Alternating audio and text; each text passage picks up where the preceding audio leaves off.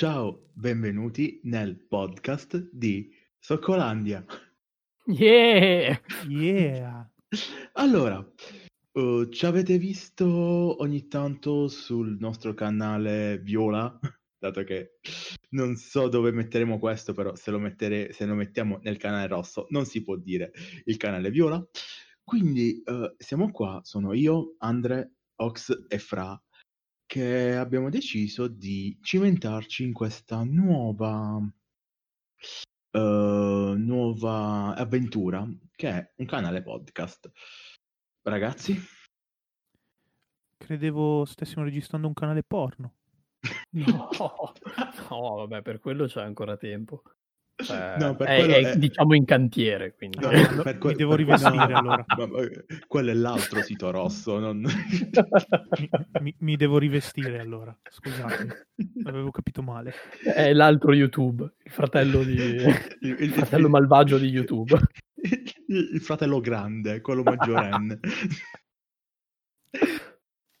Bene, allora, iniziamo a bomba con questa nostra prima puntata e abbiamo deciso, mh, ripensando un attimino al, um, a- alla serie che stavano portando avanti loro due, um, Ox e Fra, nel canale Viola della tier list dei videogiochi, abbiamo detto perché non, non facciamo una, eh, un, Una Eh, classifica. una classifica, esatto, un podcast su una classifica nostra, ma non, una top, non è una top 10, eccetera, di, eh, di videogiochi, ma semplicemente abbiamo preso varie categorie e abbiamo messo lì dei nostri giochi preferiti. Eh, io, io personalmente ho cercato di mettere, anzi sono riuscito a mettere diversi giochi per ogni categoria, non ho ripetuto, loro non ci, non ci sono riusciti, ma poco male, quindi Beh, minchia, ma sta flexata cos'è? Dai, obiettivamente. veramente. Cioè, Eh, scusa. oh. Che- eh, scusa, scusate, sto, sto conducendo io, devo far vedere che sono il più figo di tutti, quindi per No, favore, beh, scusa, al lato, scusa. grazie. Pardon. Oh, oh, spooky. allora, ehm, iniziamo con la presentazione della nostra prima categoria di questa sera e Ox, lascio a te la presentazione della categoria e del tuo gioco. Allora, io direi che, dato che stiamo parlando della prima categoria e delle nostre prime scelte, possiamo partire direttamente dal primo gioco che abbiamo giocato tutti quanti, o comunque da quello che ci ha, diciamo, introdotto all'interno del mondo dei videogiochi, quindi appunto il primo gioco che abbiamo giocato. Mhm. Allora, nel mio caso, io ho messo Mortal Kombat 3 per Game Boy, Mhm. per Game Boy ma Mhm. tipo eh, diciamo che ero anche abbastanza piccolino, quindi eh, è stata una buona scelta? Non lo so. Sì, Beh, gio- spesso giocare- il primo quello- videogioco non è mai una scelta. No, no, no, quello no, ovviamente, però anche perché cioè, mi è stato regalato, quindi anche lì. eh, gio- giocare a Mortal Kombat quando sei poco più che in fasce, insomma, Beh, però... beh, eh, diciamo che la mia sanità mentale per adesso non è ancora, no, credo risentito, credo, poi non so, confermatemi No, poi. no, non- ah, no, no, non ha risentito tua... No, credo. Va bene. Mi ammazzo tutti quanti. Vai, Fra. Ehm, il mio primo gioco eh, in realtà non è tecnicamente il primo, però è il primo che ho cominciato a giocare con eh, approfondimento e cognizione di causa. Eh, il seguente gioco è Suine, è un bellissimo strategico in tempo reale dove due fazioni principali, ovvero maiali e conigli, si scontrano Oddio, me lo in, ricordo. un- eh, in un, ehm, in uno scontro che ammicca un po' a una ambientazione seconda guerra mondiale. Comunque molto valido, hanno tra l'altro fatto ultimamente una ottima remastered che devo recuperarmi e niente, questo è quanto. Un normalissimo strategico in tempo reale. mi, mi- mi dà un, un, um, un retrogusto di Tombi. Non so se avete mai giocato, l'avete mai sentito. Tommy sì, ma per PlayStation 1 era Uno, giusto? Esatto. Oddio, me lo ricordo anche lui. A me sai cosa? Swin ricordava tanto Hogs of War, che però credo che sia uscito dopo, tra l'altro, su PlayStation 1 sempre. Ah, sì, sì, sì, sì. Beh, eh, allora, io, eh, questo è un gioco per PC, ma è uno strategico in tempo reale a tutto tondo e sarebbe ingiocabile su console, ma anche su Mhm. quelle di ultima generazione. È proprio un... eh, un Age of Empires in miniatura, nel senso non Mm. c'è progressione storica, però eh, il metodo di gioco è quello, quindi farmare risorse, eh, costruire veicoli e mandarli E attaccare eh, in tempo reale, esatto, mandarli in tempo reale, Mhm. mandarne alcuni, sceglierne altri, quindi anche solo per quanto riguarda le, le se- le- la selezione delle varie unità sarebbe ingiocabile su console, specialmente Mhm, Sì, quelle vabbè, ho vecchie. capito. È esattamente una sorta di Age of Empires, insomma. Invece io vi dico, non ho messo un gioco in particolare, perché essendo il più piccolo di tutti qua dentro, ehm, Il ho più, il più messo... grande. Shh, non si dice. Ah. Ho messo ehm, i cabinati in generale, perché sì, Ehm, ero piccolino, eh, sì, erano usciti quando, quando, diciamo, io ho iniziato a giocare a cabinati, eccetera, erano usciti dal Commodore al NES, insomma. Però non, non- ero ancora piccolino, non, non avevo ancora in mano uno di questi, però andavo semplicemente al bar sotto casa e andavo a giocare a un cabinato a, a multigioco che sia stato Street Fighter o Mortal Kombat o Metal Slug, insomma, i giochi classici da cabinato. Quindi ho messo questo perché effettivamente sono i miei primi giochi a cui ho, giocato e non, non è uno solo, è tutta la, appunto, la, la cricca che c'è dietro un, dentro un cabinato. Beh, ci sta come ragionamento in realtà. No, infatti, ad esempio nel mio caso i cabinati io li ho scoperti, diciamo, leggermente dopo, Mhm. uh, tra ad esempio, non so, vacanze estive e tra Mhm. sale giochi o cose così. Mhm. E tipo uno che mi ricordo tantissimo di averci giocato al mare soprattutto um, è Cadillacs and Dinosaurs che mi pare sia della Capcom adesso non mi ricordo bene cioè sono passati anni Mhm. però quel cabinato mi è rimasto in testa e oddio cioè, Sì, vabbè, quello era anche uno dei tanti giochi che stava là dentro che, mamma mia, che cosa bella. E poi stranamente, questo è un Mhm. aneddoto stranissimo, uh, praticamente nella chiesa, o meglio nella chiesa, nell'oratorio Mhm. della, della mia chiesa, dove, dove andavo appunto da piccolo, c'era un cabinato di Metal Slug, Ma che chiese del primo Metal Slug. E io ti giuro, io credo di aver passato anche lì tanto di quel tempo a giocare a Metal Slug e poi tra l'altro in un posto dove tu dici ma che cazzo ci fa un cabinato di Metal Slug Esatto. dentro un oratorio? E- Sì, beh, è abbastanza boh, cioè- anacronistica come cosa. No, infatti, ma è stra- cioè, anche perché saranno stati, oddio, eh, primi anni 2000, credo, circa.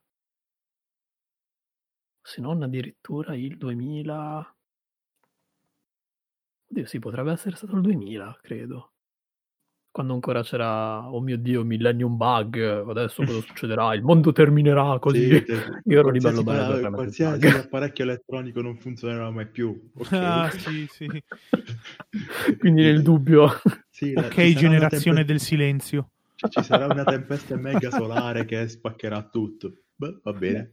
Boom, allora, giocare a Metal Slug e finirlo con un gettone, quindi... di- direi di passare a qualcosa di un attimino, un pochino più magari interessante. Che ne dite se andiamo su personaggio maschile e, e femminile preferito dei videogiochi? Onesto? Va Chi vuole benissimo. iniziare? Inizia tu questa volta, dai, sono curioso. Va bene. Allora, Sì, anche perché io ad esempio non conosco bene i tuoi gusti, quindi vorrei un attimino capirci Allora, qualcosa in più. Allora, sul personaggio femminile, secondo me, Fra mi approverebbe a t- molto. Difficilmente sono contrario a... Liara Ah. Azzoni. Sì, strapprovata, strapprovata. Io, Vabbè. objection, mi permetto Prego. di dissentire. Rifiutata, respinta. No, mi fa, no, Eh. mi sta sulle balle. Mi sta tanto sulle balle, sia lei che Tali mi stanno sulle balle. Di No, Mass è, Effect. è- è- è- è la, la mia romance È in la assoluto. waifu, la waifu per Esatto. eccellenza. Ma ho, ho ho sempre fatto che, che sia Shepard maschio che sia Shepard femmina, sempre andato sempre su Liara, sempre. Ogni volta che, gio- che ho giocato a Mass Effect, provavo, ti giuro, io ho provato a rigiocarmelo e fare un'altra romance con qualsiasi altra, ma no, niente. Io le ho Sempre. provate quasi tutte le romance. Devo dire che quella con eh, Liara magari è la più what the fuck. Eh, però, ehm, scusate, non Liara, eh, Talizora. Scusate. Mm. Eh, no, con Liara sì, è una delle must, anche secondo me. Mm, C'è eh, po- poca, sc- poca scelta tra il ventaglio, per quanto mi riguarda. Però sì, no, io la provo. No, Mm. raga, Mass Effect 2 Miranda tutta la vita. Sì, sì, no, beh, ehm, ovviamente Scusate. la, la Sì, mia prima sì. scelta nel 2 anche per me è Miranda. Però, Sarà un normalone, però è no, no, No, per io- carità. Io ho sempre andato su lei, sempre, sempre stato fedele alla mia. Poi, come per- personaggio maschile, invece, il principe di Prince of Persia. Uh, Oh. Dustin. Non me la sarei mai aspettato da te. Nemmeno Mm. Eh, ma Cioè- in realtà, eh, allora, Fra sì, hai detto bene il nome, però il nome l'hanno dato solamente nel film, perché in realtà in tutti i capitoli del- de- di Prince of Persia, in tutti lo chiamano il principe. È È vero. stato dato Eh, veramente nel, qua nel film. è qua dato vi il devo nome. correggere entrambi perché in, eh, in tutti e tre i videogiochi faccio riferimento a Sand of Time, eh, Spirito Mhm. Guerriero, I Due Troni, Vabbè, il nome compare due volte. Il primo è un nome falso che Mhm. eh, ci Eh viene, ed è nelle sabbie del tempo ed è Kakorukian che non è altro che una password che serve al principe per passare e e perché dico che questo sarebbe il suo nome perché alla domanda di eh, Farah eh, qual è il tuo nome lui dice Kakorukian e si apre una porta quindi la prima Vabbè. volta è, è falso Perché comunque è appunto è la, è la domanda per la password. Esatto, la seconda volta, ora non ricordo in quale dei tre, ma Dustin viene assolutamente detto. Oserei dire anche questo nel primo, in- quindi nei Sabbi del Tempo, però Mm, eh, dovrei rigiocarmelo per... Beh, tanto tra eh, poco per c'è la remastered. Infatti, eh, però sono sicuro che compare, perché io ne ero a conoscenza molto prima che uscisse il film. Mm, Eh, non vorrei farvi grossi spoiler, ma la saga di Prince of Persia comparirà due volte per quanto riguarda me in questa classifica, quindi Ah, eh, anche no. per me è un gioco abbastanza Non una ricordo, saga allora, importante. non ricordo sinceramente, allora, so per certo che appunto nel film lo dicono, non mi ricordo invece questa cosa, io ricordavo invece che non usciva assolutamente il nome, lo chiamano sempre solo il principe.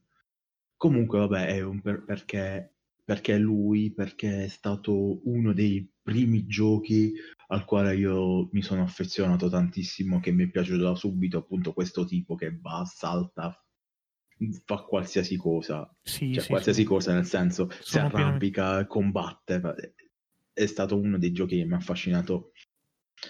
Uh, l'uomo del piccolino. parkour. Esatto. Che poi... Che Prima poi- che uscisse Mirror's Edge. Madonna mia, Sergio. che, Madonna, che- che bello. che poi, che poi è praticamente il uh, prequel spirituale di Assassin's Creed in realtà. Sì, sì. Beh, sì, è vero, cioè assolutamente. Anzi, Assassin molto probabilmente se non fosse uscito Prince of Persia non sarebbe neanche mai esistito. Esatto. Allora, eh, Assassin's Creed sta Prince of Persia come Devil May Cry sta a mm, Resident, Resident. Evil. Esatto, Eh, prati- più o meno il processo è stato molto simile. è vero, Mm. è vero. A, a voi. Chi vuole continuare? Mm.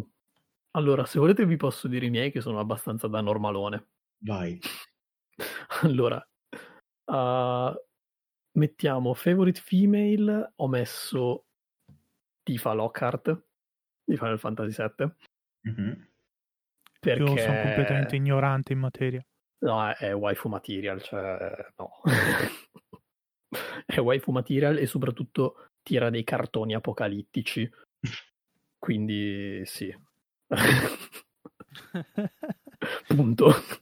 Mi devi dire qualcosa, Ande? Cioè? What? Cosa? No! Mentre invece come personaggio maschile ho messo Travis Touchdown. di mm. No More Heroes. Ah, oddio, sì, ok. Ok. E ascolta, cioè, tu immaginati un Jedi, ok? Sì, sì, Però infatti stavo per di dire essere un Jedi No More Heroes, l'unico altro franchise dove è canon una spada laser. Wow. Appunto, che, cioè, è- è- tu prendi Dante di Devil May Cry, fallo ancora più ignorante, dagli in mano una spada laser, Travis Touchdown, boom, è lui. Guarda, eh, Solo per forse- questo motivo, per l'ignoranza, è un gradino sopra Dante, leggermente sopra Dante. Dante è più stiloso, è più raffinato, Mhm. diciamo. Allora, forse tra tutti in realtà il normalone sono io. E però questa volta voglio andare controcorrente e iniziare dal maschio, perché ho Vai. meno parole da spenderci, perché secondo me non ci sono molte parole. Penso che converrete con me, anche se voi non l'avete messo. Per me il favorite male è Master Chief, perché non si sa praticamente nulla di lui se, non- se giochi solo a- ai videogiochi. Vabbè, sì, appunto. Non si sa nulla del suo passato, non sai niente neanche della sua faccia, di come è fatto così, però ha un carisma veramente assurdo, quindi secondo Beh, me... sì, Cioè, non secondo me, è il mio preferito, eh, in- non c'è stata molta eh, indecisione sul... Ho bisogno di scegliere. un'arma. Eh, mentre invece, ecco, vorrei spendere un paio di parole in più sul mio favorite female, che questa volta arriva direttamente dalla saga di Skyrim, ed è Sì. Serana. Sì, dillo. Ed è Serana, appunto. Cazzo. Serana per me è una delle, innanzitutto, side quest di, di Skyrim in generale più eh, meglio riuscite tra tutte. Non che le altre siano da meno, ma è obiettivamente una bellissima eh, scrittura di un personaggio. E appunto proprio per questo ha una profondità e, e un legame proprio col mondo di gioco, secondo me, senza precedenti per quella che è la mia esperienza. Quindi la mia scelta non poteva che ricadere appunto su Serana. Secondo me anche lei è molto carismatica e ha molto da dire in quanto a personaggio femminile. Sì. Io sono Sì, più sì. che d'accordo, anche perché Sì, sarebbe sì, stata sì, la mia seconda scelta, quindi... e fra tu mi conosci e lo sai, quindi... Esatto. Mhm. Sì, sì, Allora- no, no, ma infatti Allora, ora che stiamo comunque sulla linea di favori, ehm, di gente favorita dei videogiochi, andiamo sul eh, favorite villain. va Ma bene. sì, dai. Vai, Fra. qua, qua voglio questa iniziare io. Eh sì, eh, Qua, vai. ragazzi, eh, sarà una cosa. no, vi, vi giuro che non, non non c'è nulla di scritto. eh, Potrà Tipo sembrare conseguenziale. Mindfuck. No, non è un super mindfuck, è conseguenziale al discorso che aveva fatto prima, per esempio, Andre. Qua ecco che arriva eh, il franchise di Prince of Persia. Perché per Mm. me il villain che mi ha più colpito in tutti i videogiochi che abbia mai giocato è il Daka. Eh, io lo immaginavo, però. Ed è una cosa veramente, non lo so, indescrivibile. E io ho passato, eh, per esempio, eh, l'anno di seconda media ad avere una- un poster del Daka incollato sul, sul diario. Cioè, io il mio diario era, cioè, aveva il Daka come, come, come copertina. Eh, era una roba, e mi, mi ha sempre colpito da- dall'inizio, quindi non potevo che non scegliere lui. Beh, tanta roba però, tanta tanta roba. Però ti, ti conosco abbastanza bene, forse sapevo già anche... eh, un po' me lo immaginavo, lo ammetto. Beh, mi ha colpito talmente tanto che in realtà eh, mh, non, non- non c'erano altri candidati, cioè non ho eh, altri villain eh, preferiti, nel senso villain in quanto tali secondo me sono personaggi in realtà da odiare e obiettivamente quasi tutti li ho, odiato, li ho odiati, questo qua no, lo adoro alla follia. Mm.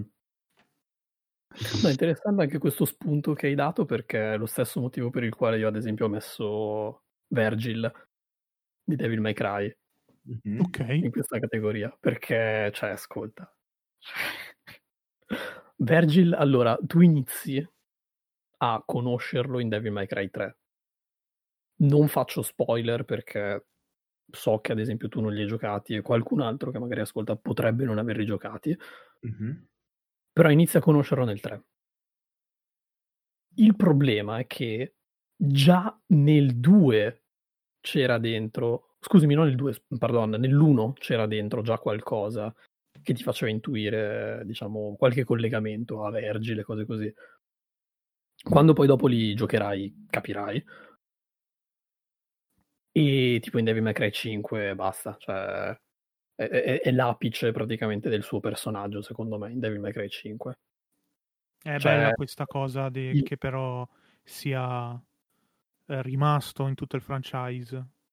Sì, e anche perché non è un vero villain ed è motivato motivation che è un meme tra l'altro nella community di, di Devil May Cry questo um, show me your motivation cioè De, De Vergil è spinto comunque da un qualcosa che in realtà non è così male cioè è una visione tra virgolette distorta forse quasi degli stessi ideali del fratello. Quindi per questo che eh, sono due facce della stessa medaglia, appunto sono mm-hmm. fratelli gemelli. Eh sì. Ci sta anche come ragionamento, insomma, del personaggio. E in Devil May Cry 5 però niente, cioè capisci tante cose, uh, si capisce forse anche meglio un attimino che cosa lega Vergillante, Nero e tutti quanti i personaggi del, della saga. E niente, io il momento però in cui ho detto cazzo Vergil è il miglior villain è forse stato in Devil May Cry 3 in la prima missione anzi dove uh, combatti contro di lui cioè Devil May Cry 3 è uno dei miei giochi preferiti anche per questo motivo poi non posso dire nulla per ovvi motivi perché ho già detto che non voglio fare spoiler però oh cazzo giocatelo cioè se non l'avete giocato giocatelo tanto No, io mi sto, io mi sto recuperando, quindi... mi sto recuperando la saga. Tra l'altro, tu stesso mi hai regalato la collection con dentro i primi tre. Vero. Quindi, no, quindi eh, so, a quel me li sto assolutamente recuperando e li sto anche Sì, dovrei parecchio. recuperarmeli anch'io. Fallo, fallo, fallo, fallo. Invece Quando è il tuo compleanno io... che te la mando? 15 agosto, grazie. allora, io invece non so, magari andrò pure io un attimino controcorrente e mi direte, ma che cazzo? L'enigmista di Arkham City. No, uh, va benissimo, va benissimo. Io provo, altro che cosa cazzo stai facendo? Perché no, vabbè, perché voi ave- avete messo cosi giganteschi magari con poteri iper, però effettivamente è stato un, uh, uno dei cattivi che mi ha più affascinato, che devi andare a trovare gli enigmi di qua di là. Eh, insomma, è stato quello che mi ha colpito appunto molto di più perché è stato fatto bene, è stato caratterizzato molto bene. Eh, appunto la ricerca dell'enigma, il, gli enigmi in sé, l'arrivo a lui, insomma, è questo che mi ha colpito, ecco. Io ad esempio non ho inserito nulla di, della saga di Arkham mm-hmm. perché reputo comunque, cioè o meglio, sono più legato ai, uh, ai fumetti. Quindi mm-hmm. l'enigmista, io lo adoro l'enigmista proprio come personaggio, però nei fumetti, per quello che infatti ero quasi tentato ad esempio di inserire anche lì nel, tra il mio, o meglio, uno dei miei cattivi preferiti.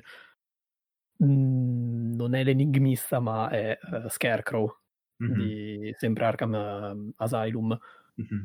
Perché è un mindfuck assoluto. Cioè, quindi per Comunque, quello spo- che ho detto... Spoiler, scusami un secondo, uh, spoiler per chi ci sta ascoltando, sicuramente verranno delle, delle, chart sui fumetti, sui film, eccetera. Ah, beh, vai, sì, vai, sì. Aspetta, vai, vai, vai, scusami, scusami. Non ci soffermeremo mai solo su un argomento e cose così, quindi... Dicevo, scusami se ti ho interrotto, vai continua. No, tra, tra, tra. No, comunque sì, anche lì. Uh, il discorso era quello, cioè ho voluto evitare, diciamo, tra virgolette, di inserire cose tratte mm-hmm. da fumetti o cose simili specialmente della Marvel o della DC, perché mm. sono più legato al mondo sì, dei fuma- che a quello dei videogame. Cioè, proprio li scindo in questo... Voglio, apri- voglio, aprire, voglio, aprire, una piccola parentesi. Il, uh, l'enigmista del film, mamma mia, del film di Tim Burton. E... Ah, ok, ok. Eh, è Esatto. È Jim Carrey. Cioè, Punto per dire. Completamente matto. Vabbè, che tra anche... l'altro a me ricordava parecchio Kefka di Final Fantasy VI. per come...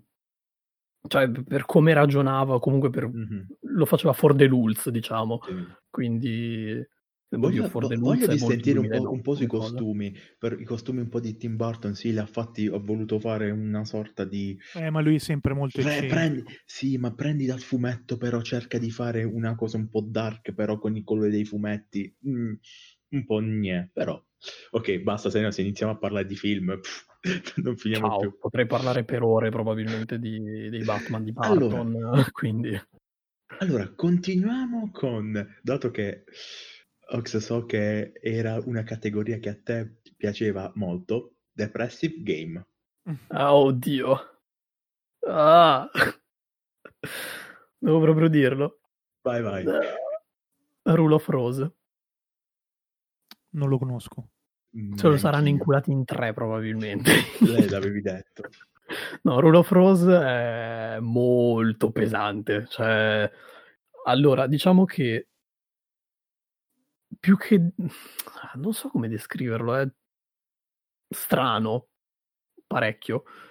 Infatti è un gioco che è stato anche bannato in diversi, in diversi stati per i temi trattati. Quindi diciamo che è molto dark. Mm-hmm. E niente, non posso dirvi nulla, però già solo il nome, se non vi fa capponare la pelle, vuol dire che c'è qualcosa che non va e dovete recuperarlo. per forza. Ah, tra l'altro, tu pensa che le copie fisiche di Rule of Rose, che è uscito per PS2, mm-hmm.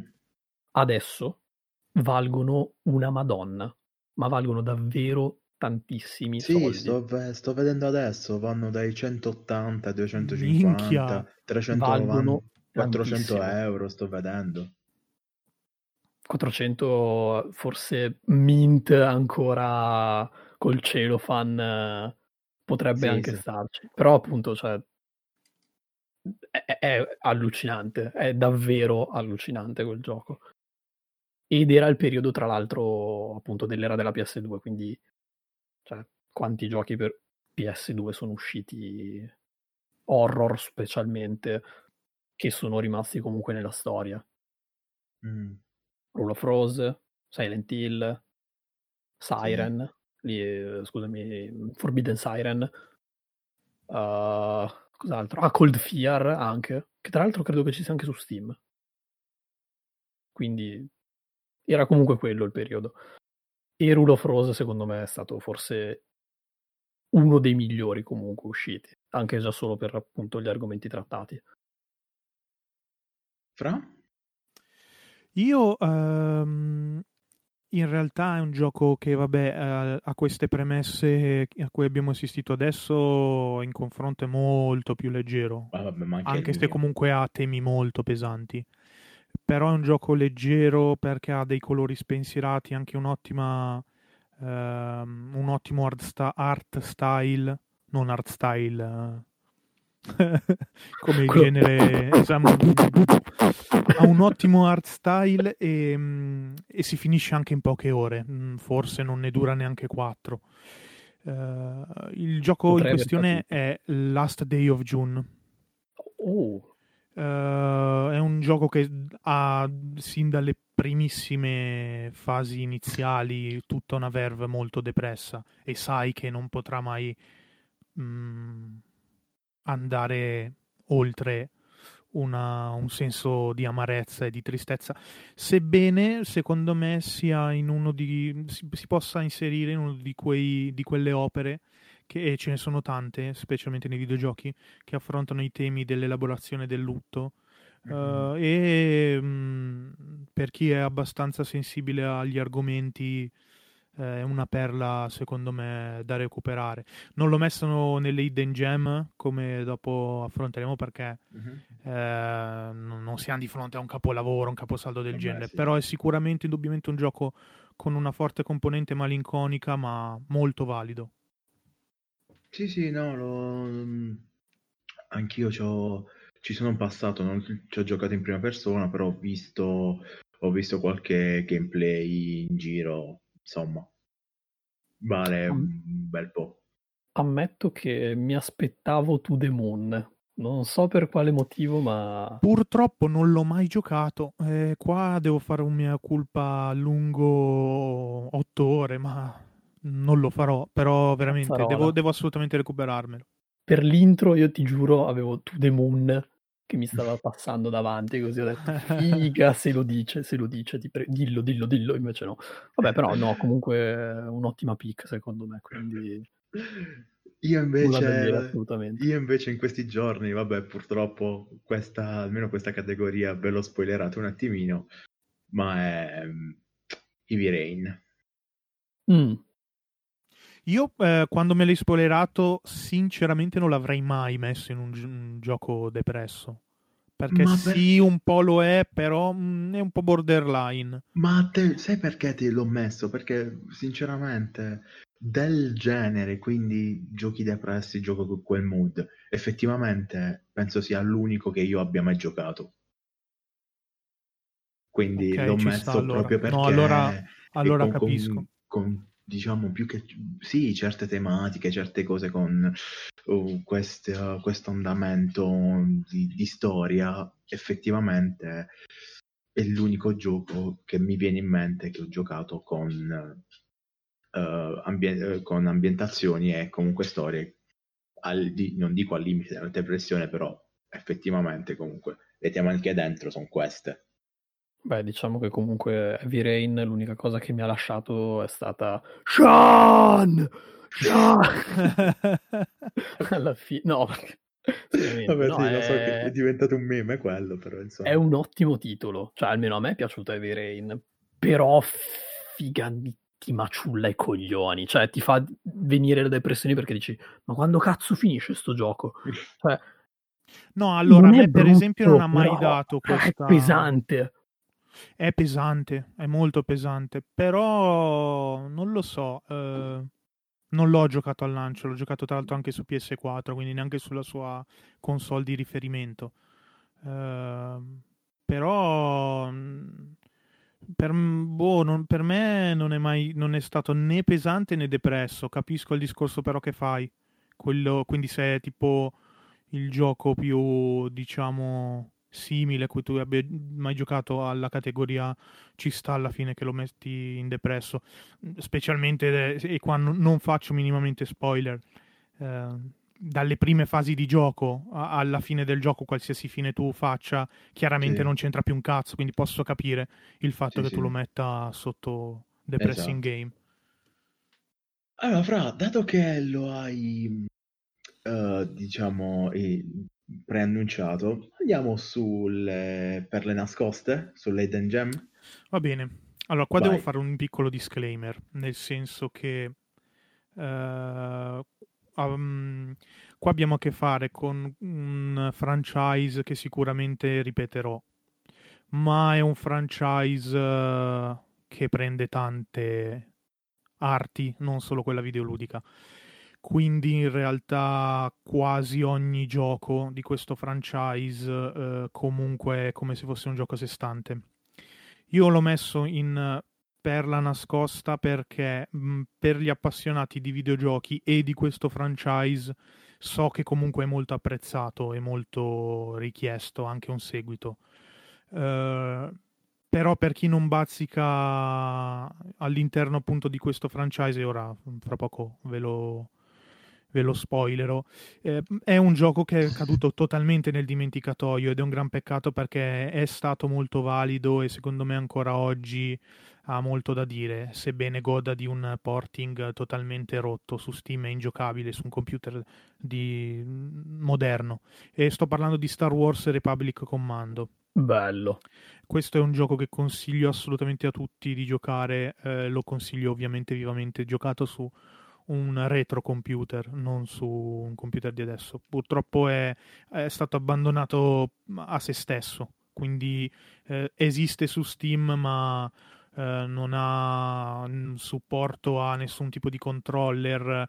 Eh, se ci, avete processori molto prestanti, il gioco mh, senza alcun motivo logico tipo va al 400% di velocità, cioè robe veramente assurde. È un gran peccato perché al di là di tutto è un'ottima storia, molto dark, mh, mm, che, non, che non si sposa magari in quella che è la visione di Star Wars, che magari è un po' più spensierato come...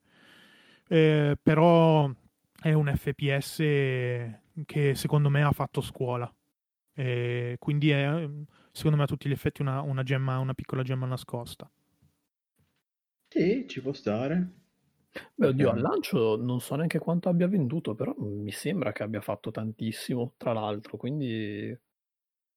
Sta, eh, cioè, io l'ho giocato ed è ehm, tanta roba. Comunque. È stato lanciato comunque a, eh, assieme a un altro FPS dello stesso franchise che fu il Battlefront 2, non quello moderno, ma il primo Battlefront 2, ah. quello, quello, che ha rotto completamente il mercato, è, è un gioco che sbancò, sbancò, tutti e secondo me fa ancora standard adesso, quindi eh, posso immaginare, non, non, ho dat- non, non, ho mai approfondito dati di vendita, ma immagino comunque, essendo stati annunciati a pochi mesi di differenza l'uno dall'altro, immagino comunque che abbia sicuramente venduto di più Battlefront 2. Eh beh, per forza. Cioè... Probabilmente sì. Voglio ben vedere. Anzi, Battlefront 2, a parte che è... Cioè, ancora adesso... Io ce l'ho su Steam e hanno riaperto i server di Battlefront 2 originale. O meglio, Steam mi pare che abbia fatto dei server nuovi a parte, quindi vuol dire che hanno ancora un bacino di utenza parecchio grosso. Non so quanto adesso possa resistere questo bacino, dato che hanno regalato Battlefront 2, diciamo quello su Origin o comunque più recente, appunto su, su Epic. E da quello che ho letto ci sono stati 19 milioni di utenti mm. che ci stanno giocando, quindi cioè... Questo discorso stesso però è la dimostrazione del fatto che Republic Commando è subito sem- caduto in, in, nel dimenticatoio ingiustamente, quindi eh, proprio per questo l'ho inserito in questa classifica. No, infatti è, è vero. assolutamente cioè... da recuperare. È vero, è vero, è vero. Appunto, Beh. avendolo giocato so di che cosa stai parlando ed è tantissima roba. Cioè, anche a me è piaciuta una cifra. Vai, Andre, il tuo invece? Allora, il mio è un pochino più, diciamo, mh, nascosto, cioè, ma molto mm-hmm. nascosto. Uh, specialmente perché è di una saga che probabilmente qui da noi non ha preso tanto piede, assolutamente, mm-hmm. anzi saga, diciamo ci sono due capitoli. Uh, il primo mi pare che fosse per Dreamcast mm-hmm. e il secondo invece è uscito su uh, Xbox e altre piattaforme, mi pare anche per, uh, per PC. E sto parlando di Jet Set Radio Future, che è... è tamarro da Dio. Allora, non è che è tamarro. Ma tu un gioco tamarro? Guarda, allora, no, no, no, no, calmo. Ehi, aspetta, allora, fammi spiegare. Vai, Il vai. gioco di per sé è tutto in cell shading, però l'art style è tipo quel grunge anni 2000 molto sul giapponese, cioè grunge giapponese, non so come spiegarlo, è strano, è proprio un gioco strano. E già il primo aveva questo art style, quindi hanno solo ripreso, diciamo, quello sì. che c'era nel primo, hanno riportato le stesse identiche cose. E anche mi pare alcuni personaggi tipo Beat, che, mm-hmm. ehm, che era presente nel primo anche nel, nel, secondo capitolo. Che poi non è neanche un secondo capitolo, ma è tipo un remake strano, mh, mm, rivisitazione, non so neanche come descriverlo, perché anche lì le tematiche sono abbastanza simili Mh-mh. Uh, hanno migliorato però ad esempio tutto il gameplay, hanno migliorato una cifra di roba. Mh-mh. E io credo di aver tipo mangiato il disco quando appunto ci giocavo su Xbox. È molto particolare, cioè non è nulla di che, però è molto particolare. Se l'art style comunque, non so, in stile appunto giapponese, graffiti, molto underground così, uh, vi piace o recuperatelo. Cioè, mm.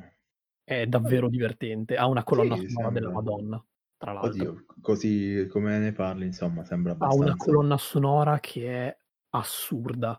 Cioè, è, è, è proprio ciò che ti aspetti dall'underground giapponese, dalla musica underground giapponese.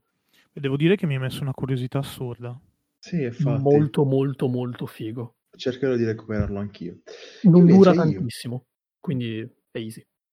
Invece io, come ne parlavamo qualche giorno fa, Andre, se ti ricordi, mm-hmm. che ero indeciso, ti ricordi, fra appunto spoiler uh, l'art style preferito, avevo nominato il libro dell'incantesimo. No, aspetta, aspetta, aspetta. Tu non hai detto la tua hidden gem. Sì, sì, lo sto dicendo adesso. Ah, ok. No, Ho ma ero detto- indeciso su questo, su, su E- che cosa mettere. Ero indeciso su che cosa mettere sul- sull'art style e quindi avevo detto, stavo, mi stavo confrontando con lui su dei titoli che io avevo in testa e uno di questi titoli l'ho messo invece in Hidden Gem, che è appunto il libro degli incantesimi. Na, na, Mm, non lo na, conosco. Esatto, come ci ha accennato lui, in pochi, in realtà veramente in pochi, solamente chi l'ha giocato lo sa, che è ambientato nella lore di Harry Potter. Ed è praticamente, appunto, forse se lo so cagati veramente in pochi, è sta- in realtà è uscito come gioco per eh, ragazzini, bambini, però in realtà è una cosa fantastica. È, il primo, è uno dei primi giochi interattivi per PlayStation Eye, PlayStation 3. La telecamera della PlayStation 3. Ah, forse ho presente di che E che c'era praticamente c'era il, il librone con, con de- una specie di QR code su ogni pagina che giravi e tu vedevi praticamente proprio sul- sulla schermata il libro eh, che si girava e usavi il, um, il controller del PlayStation Eye per, come se fosse una bacchetta per fare movimenti, per interagire con il libro. Appunto, se lo sono cagati in pochi. Il gioco effettivamente è molto figo proprio come, proprio come concetto, che appunto il libro che il PlayStation Eye legge il QR code, lo fa diventare sulla televisione un libro effettivo con escono degli orami, Sì, in realtà Eh. aumentata. è tipo realtà aumentata esattamente. È un prequel a Skylanders. Sì. O è una versione venuta bene di Fable Legends. Oh, e io adoro Fable, eh, ma Fable Legends mi faceva... Cioè, ah! Ah. con, con un um, con effettivamente de- un art style fighissimo tipo um, appunto tu- tutti personaggi e ambientazioni di orama come se fossero dei cartoni disegnati dei pupazzi di cartone o dei, dei cose dei mm, uh, uno sfondo disegnato tipo matita tipo pastelli che si muove insomma tipo teatrini molto vecchi insomma. È un gioco che effettivamente mi, ha- mi è piaciuto un botto ed, ed è andato pochissimo perché effettivamente tutti pensando che fosse un gioco prettamente per bambini lo hanno scagato, però effettivamente se lo giochi è molto molto bello, anche se non ti piace comunque la lore di Harry Potter, ti intrattiene tantissimo appunto per la meccanica molto molto figa che ha. No, è interessante anche perché mi ricordo che fosse appunto uno dei primi forse giochi al lancio, mi pare, del PlayStation Move e del PlayStation Eye. L'avevano fatto. No, il, primo, il, il primo del PlayStation Eye era appunto Just Dance, come Vabbè, ogni gioco di questo, di questo tipo. Considerabile gioco. No, scherzo. no, è divertente Just Dance. Ehm, va bene, allora direi che continuiamo con, e questa volta appunto inizio io, con sopravvalutati e sottovalutati. Ok, ok. Underrated e overrated. Sì. Allora, vi dico, fra sopravvalutati, e per quanto ve ne parlo, secondo me voi rimarreste, rima- sì, sareste d'accordo con me, però rimaneste un pochino... Fortnite.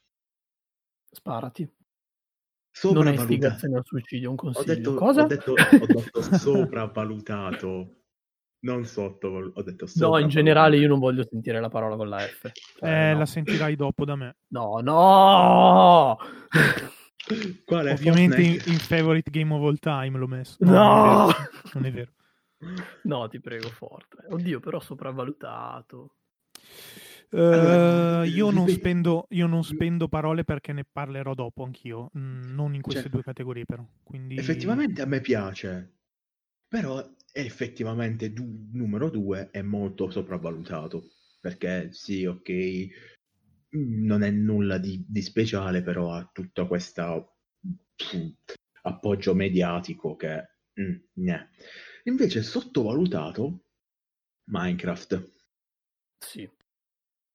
Perché effettivamente molti dicono, boh, vabbè, gioca a cubetti, boh, non puoi fare niente. Però effettivamente, come dicevamo qualche giorno fa, cioè qualche giorno, qualche settimana fa, in, nella vostra live quando avete parlato di Minecraft, effettivamente Minecraft può essere Minecraft, un gioco o tutti i giochi. Cioè Minecraft lo usano per insegnare programmazione ai bambini e non, non sto scherzando. Cioè per insegnare Java ai bambini io mi ricordo che nella mia università c'era un professore che appunto utilizzava Minecraft e faceva questi corsi mm-hmm. uh, dove insegnava sia a livello proprio di blocco, uh, sì. cioè con l'utilizzo dei blocchi di Minecraft, la programmazione, sia con il blocco quello programmabile, che c'è mi pare un... quello di Petra Rossa. Esatto, con quei blocchi lì Uh, diciamo quello era lo step successivo per la programmazione dove effettivamente devi scrivere dentro qualcosa, devi un attimo farti uh, due domande o comunque capire come funziona. Quindi già solo per questo motivo Minecraft secondo me è uno strumento, e, e ripeto, strumento, mm-hmm. che è strautile, cioè per qualsiasi cosa. Vabbè, a parte che anche quel matto di Elon Musk eh, aveva detto dopo con Neuralink andremo tutti quanti su Minecraft e giocheremo cioè, ricreiamo la terra tipo ma la Matrix tra virgolette. Ma allora per quanto mi riguarda Minecraft eh, gode o ha goduto di una doppia fama. La fama del boom di Minecraft eh, aveva due schieramenti. Eh, il, il mio schieramento che era di di chi ne ha sempre compreso le potenzialità e la validità del gioco e chi eh, per forza di cose, un po' come per Fortnite ora, eh, diceva che merda perché piace a tutti. Poi dopo, quando c'è stata, diciamo, l'ondata meme e Minecraft 10 anni, wow, storia del videogioco, diciamo che i normaloni che prima andavano contro a Minecraft, basta, era diventato il best game of all times. Eh, a me questa cosa stucca un po'. Uh, quindi io però ti direi obiettivamente oggi nessuno sottovaluta Minecraft, ma per questo motivo qua. Su, se prendiamo in esame un pre 2015, allora sì, era molto sottovalutato perché veniva un po' snobbato e questo era sbagliato, sono d'accordo che fosse sbagliato. Uh, però dire oggi che Minecraft è sottovalutato non lo so Beh, uh, molto, molto spesso. È caduto da... un po' in disuso, al di là del meme, obiettivamente molte meno persone ci giocano, però di conseguenza molte meno persone lo odiano, anzi ne apprezzano un po' gli... le potenzialità, però che non hanno mai sfruttato, ripeto, cioè io sono sempre come te, del resto, e anche come Ox, siamo sempre stati degli utenti di Minecraft. Beh, sì. Quindi abbiamo visto generi interi venire creati da Minecraft, di, proprio generi di videogiochi. Io, io, io ho, ho, visto, ho, visto, Minecraft da, dalla versione 1. Insomma. Sì, sì, sì. No, no, ma infatti... Vai, prego, uh... Ghost. Chi vuole iniziare? Cioè, chi vuole continuare? Ah, se volete, bah... vado vai, io. Vai, vai. Vai, vai. Uh, parto anch'io con il sopravvalutato, non spenderò tante parole. Mm, per me è The Last of Us. Io l'ho provato, non ho né risentimento né niente, però secondo me, avendolo provato, uh, posso benissimo dire che mi ci sono approcciato con tutte le aspettative del caso, quindi ah, la killer application di PS3, ah, gioco inarrivabile, eh? Provato mi sono rotto veramente i coglioni. Per me, quindi il rating di questo gioco è sopravvalutato. Perché per me non dico che non aveva mezza cosa valida, però quasi. Non che, fa- non che faccia schifo in generale, però è veramente giocato con tutte le aspettative del caso. Mi hanno fatto veramente, innanzitutto, non portarlo a termine. Perché sono arrivato poco più in là della metà Uh, e poi appunto venire a conoscenza del fatto che mm, Madonna, cioè se la gente uh, ha innalzato questo titolo come quello che è, per, per me non, non, fu così, quindi lo metto in overrated. Io non mi esprimo perché, cioè non per, perché sono contrario al tuo discorso, semplicemente non l'ho giocato, quindi... Uh. No, è un ottimo gioco, però effettivamente Cioè, il...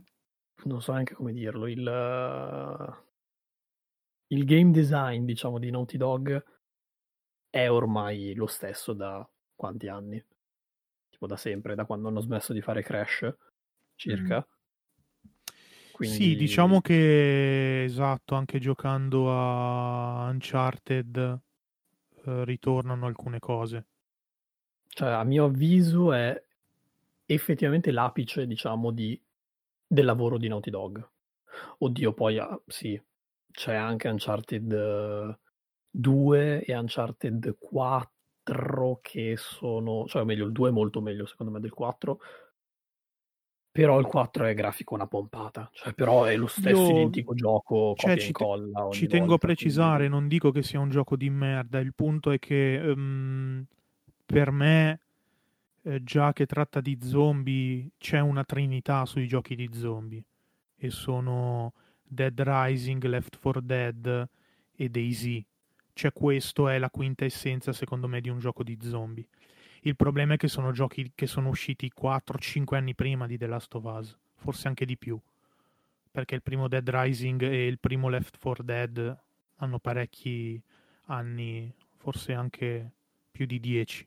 Beh, il primo Dead Rising era su PS, su, scusami, Xbox 360, mi pare. Sì. Eh, esatto. Eh, però stato... The Last of Us è uscito sulla stessa gen, quindi boh, non lo so. Eh, Left 4 Dead è forse più vecchio, però appunto c'è comunque già l'ambientazione per quanto ben una trama ben scritta che anche lì minchia tutta sta trama doveva essere ripeto io mi sono veramente rotto i coglioni.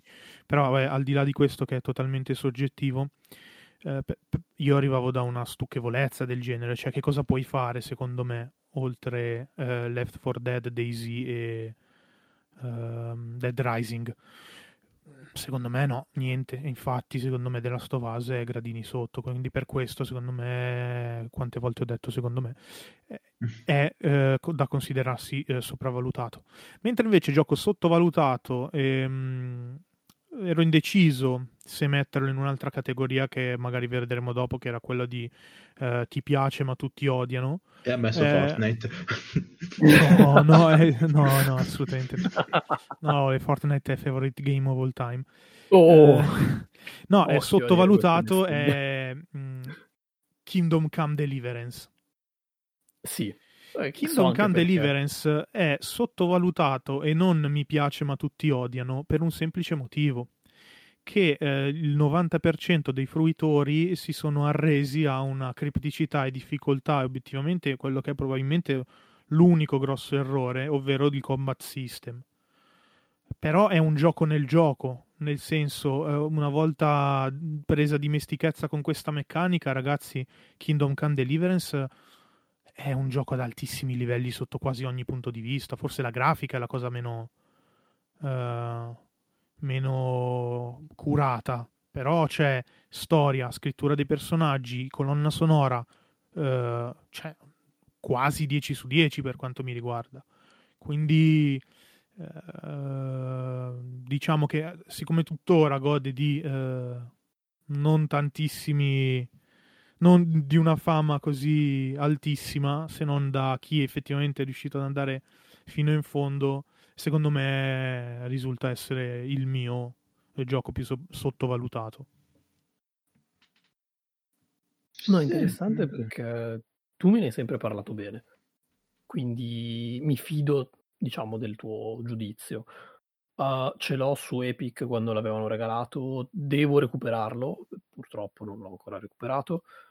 Però ti dirò, cioè, oltre ad alcuni gameplay che ho visto in giro e che non mi sembrava neanche così male, quindi uh, mi ha sempre dato una buona impressione. Mm, stupido io che non l'ho ancora recuperato comunque.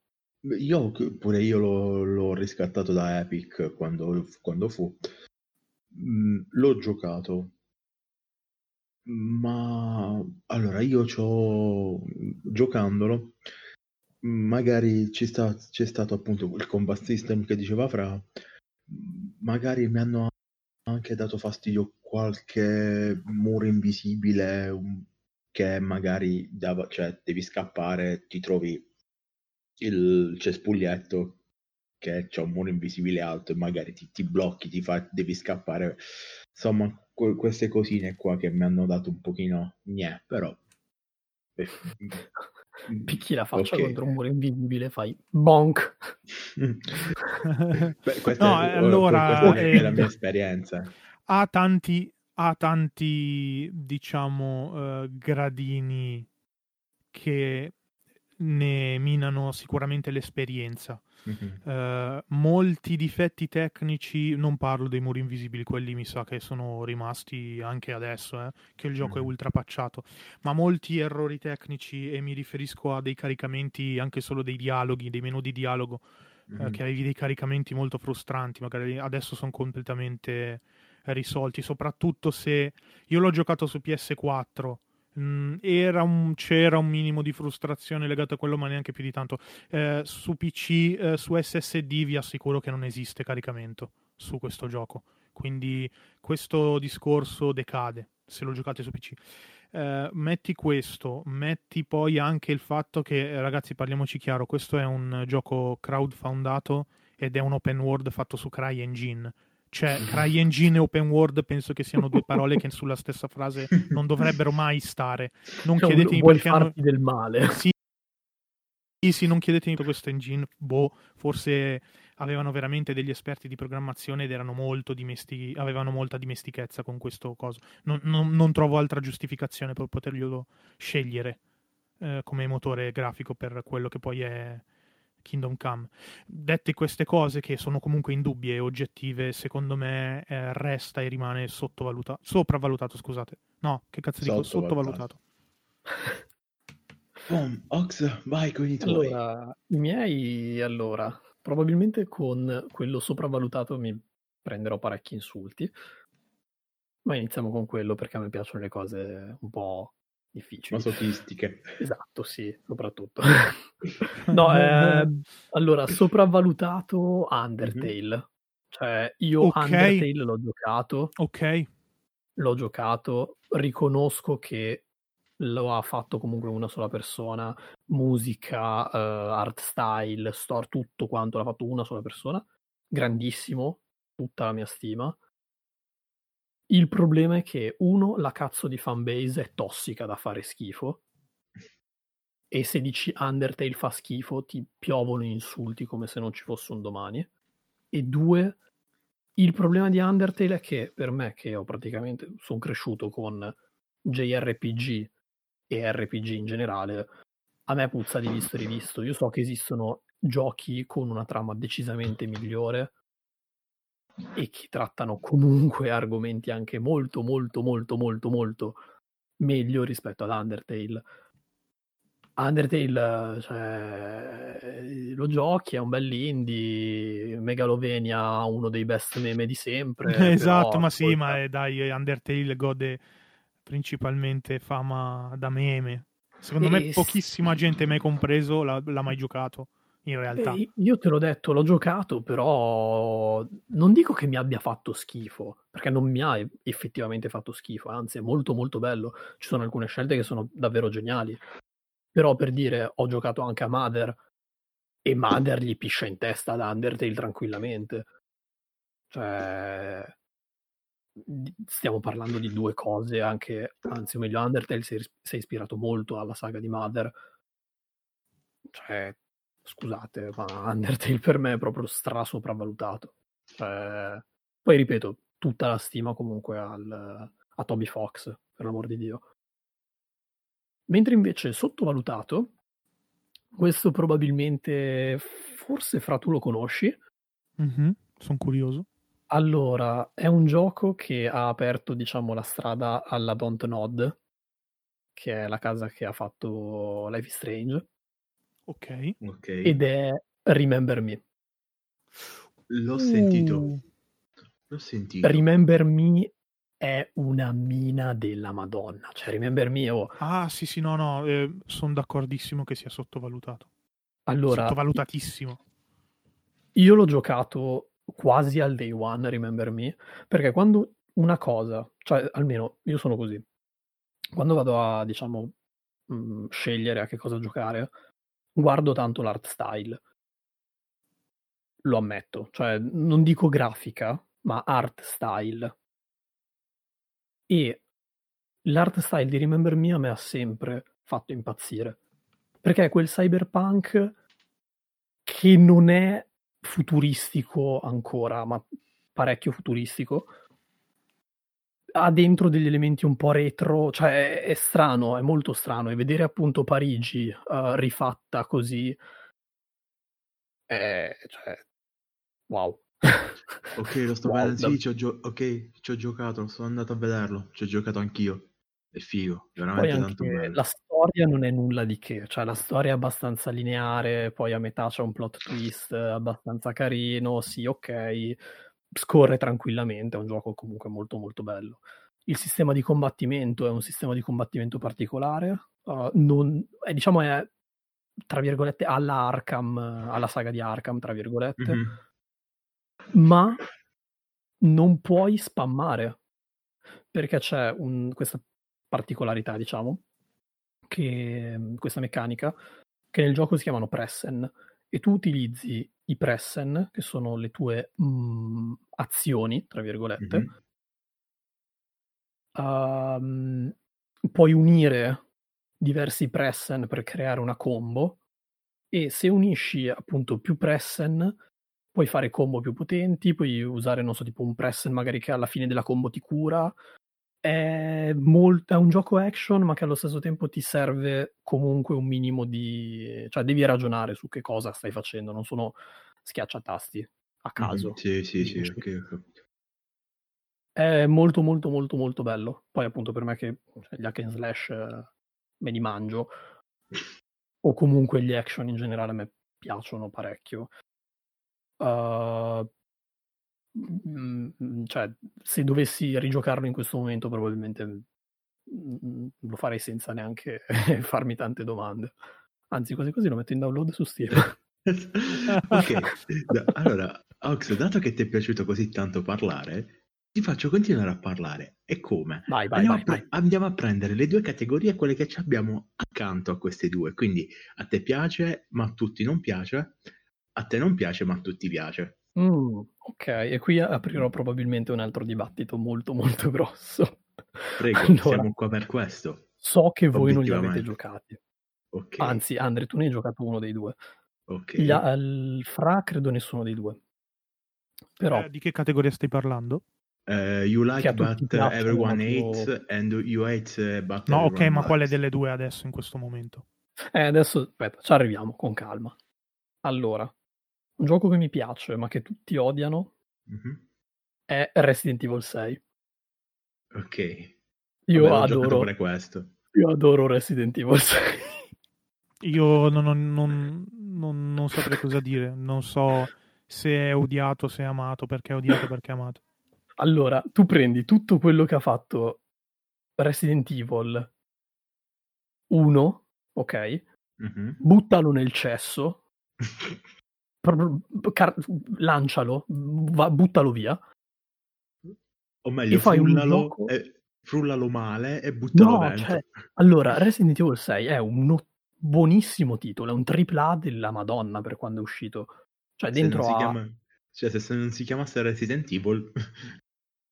No, no, no, no, no, no, è qui che, vedi, è qui che tutti si sbagliano, perché è un ottimo titolo, è un ottimo AAA, uscito in un momento molto buono, tra l'altro. Mm-hmm. Ha dentro quattro campagne. Quattro.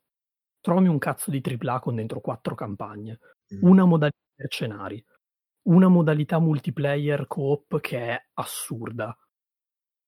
Cioè, scusa.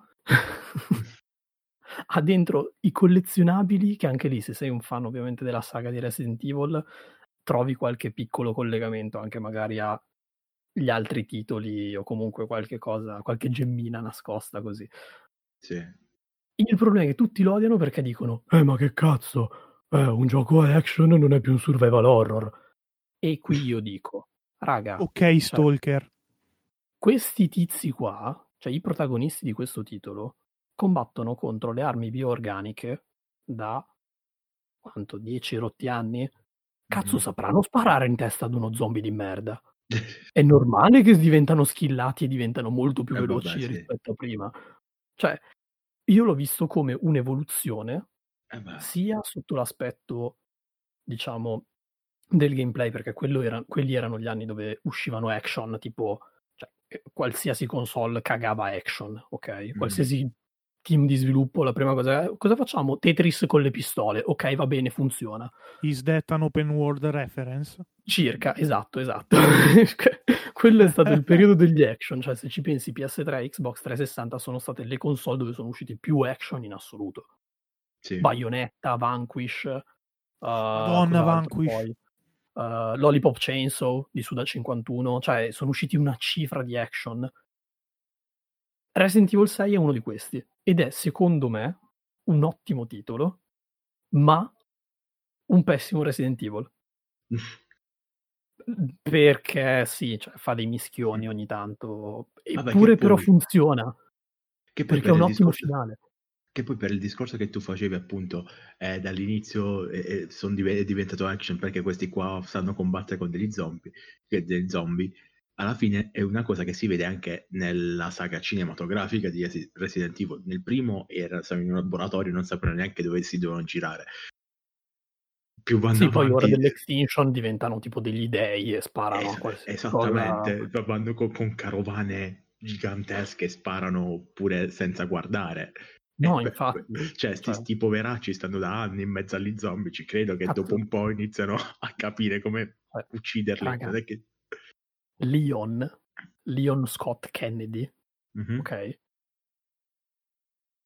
In Resident Evil 4 riesce a far fuori un intero villaggio da solo, quasi, ok? Vuoi che in Resident Evil 6 non sappia ricaricare una merda di pistola mentre è sdraiato? Cioè, dai, obiettivamente. Eh, Per quello che mi fa incazzare questa cosa che tutti lo odiano, perché non ha senso, è un odio secondo me... vai, vai- vai nel tuo odiato, vai, vediamo un po'. Eh, il mio odiato invece è anche qua una picca abbastanza brutta probabilmente. Final Fantasy X. ah, sì, Fantasy X. Io lo sto iniziando. No, ma allora è un mio problema. Cioè, è davvero un mio problema questo. Final Fantasy X è molto bello, però a me sta tantissimo sul culo, perché forse è il Final Fantasy, tra virgolette, meno profondo, o comunque che mi ha lasciato meno di tutti i Final Fantasy. Non sto dicendo che sia un gioco di merda, eh. assolutamente no, anzi, è un ottimo titolo, è un ottimo JRPG. Non gio- cioè, o meglio, il sequel eh, Final Fantasy X parte 2 è tipo eh, però vabbè, passabile anche quello, tra virgolette. Però Final Fantasy X proprio non lo sopporto. Non, non- non so per quale motivo, ma o meglio, so per quale motivo. L- è stato forse troppo pompato anche dalla critica. Però, ad esempio, Final Fantasy IX io lo preferisco. Anche Final Fantasy XII, che tutti quanti odiavano, secondo me è un ottimo titolo. Anche perché, tra l'altro, ha dentro delle piccole cose molto interessanti che poi magari ne parleremo o se dovremo, se faremo in futuro qualche discorso Qualche approfondimento. Fantasy, sicuramente uscirà. Vai, Il Fra. 10 0 Ah, scusami. lo. Vai, Fra. Allora, io non parlerò molto. Primo perché ehm, molto simile a te ho messo, secondo me queste due classifiche si assomigliano molto a sopravvalutato e sottovalutato. E infatti io in eh, mi piace ma tutti odiano avevo messo Minecraft per le motivazioni che ho esposto prima. Mhm. Eh, quindi per eh, tipo un pre-2015. Obiettivamente Minecraft era straodiato da tutti, in Italia almeno. Perché? Perché andava in tendenze su YouTube, perché per era giocato dai bambini. bambini, solite robe.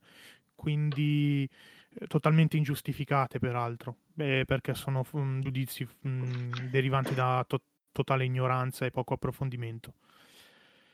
Il gioco invece che eh, odio e che tutti amano, vabbè ragazzi, ho messo Fortnite, però non mi vorrei dilungare più di troppo, sarò poser a metterlo, ma a me non piace minimamente né quello che rappresenta ed è un po' un baluardo anche delle politiche di Epic che non condivido. Uh, faccio questo mischione, faccio questa generalizzazione, ma per forza di cose devo farla. Sono costretto a farla perché è esattamente quello che fa Epic e che ha fatto uh, giustificando e avvallando comportamenti al limite della decenza per quanto riguarda questo, questo titolo. E quindi mi spiace, passerò per poser, ma è un gioco che veramente odio. Mai giocato e mai lo farò. Ok. Beh, abbiamo avuto anche io e Andrea una discussione su Fortnite qualche giorno fa, dove appunto io dicevo più o meno una cosa molto simile, dicendo addirittura che Fortnite è diventato praticamente un cazzo di cartellone pubblicitario.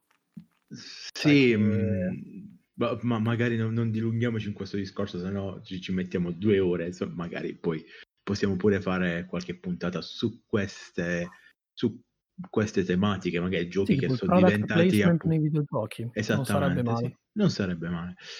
Però continuiamo. Uh, fra, sì. vai con il tuo best so- story.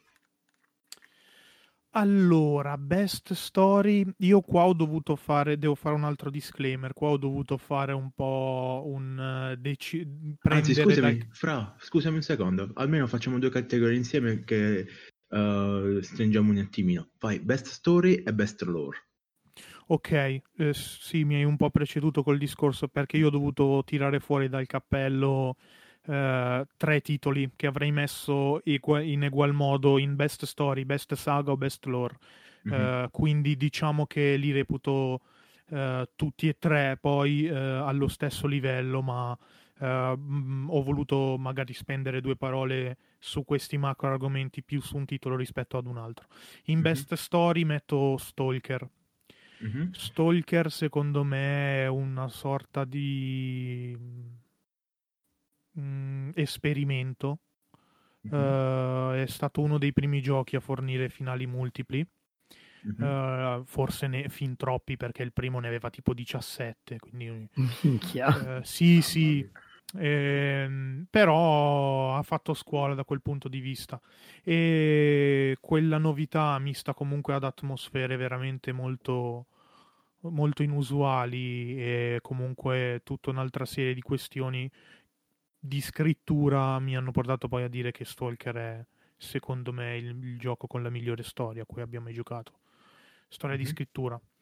Uh, io metto dentro tutti e tre gli Stalker perché uh, o- ognuno ha da dire qualcosa. Mm, sono tre storie diverse, ma secondo me hanno veramente dei punti forti. Non mi sento di decidere il migliore dei tre.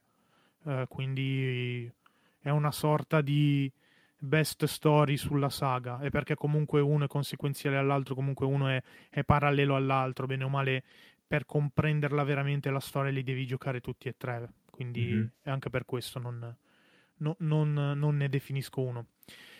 Mentre invece best lore avevamo detto? Sì, esatto. Ok, in best lore io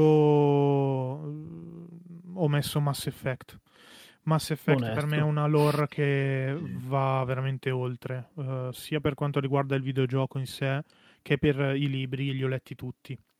Uh, una... Ogni cosa va al proprio posto. Uh, ripeterò quello che ho detto nella tier list. Chi sostiene che Mass Effect 3 abbia un finale brutto, non è come volevo io, non ha capito un cazzo di Mass Effect.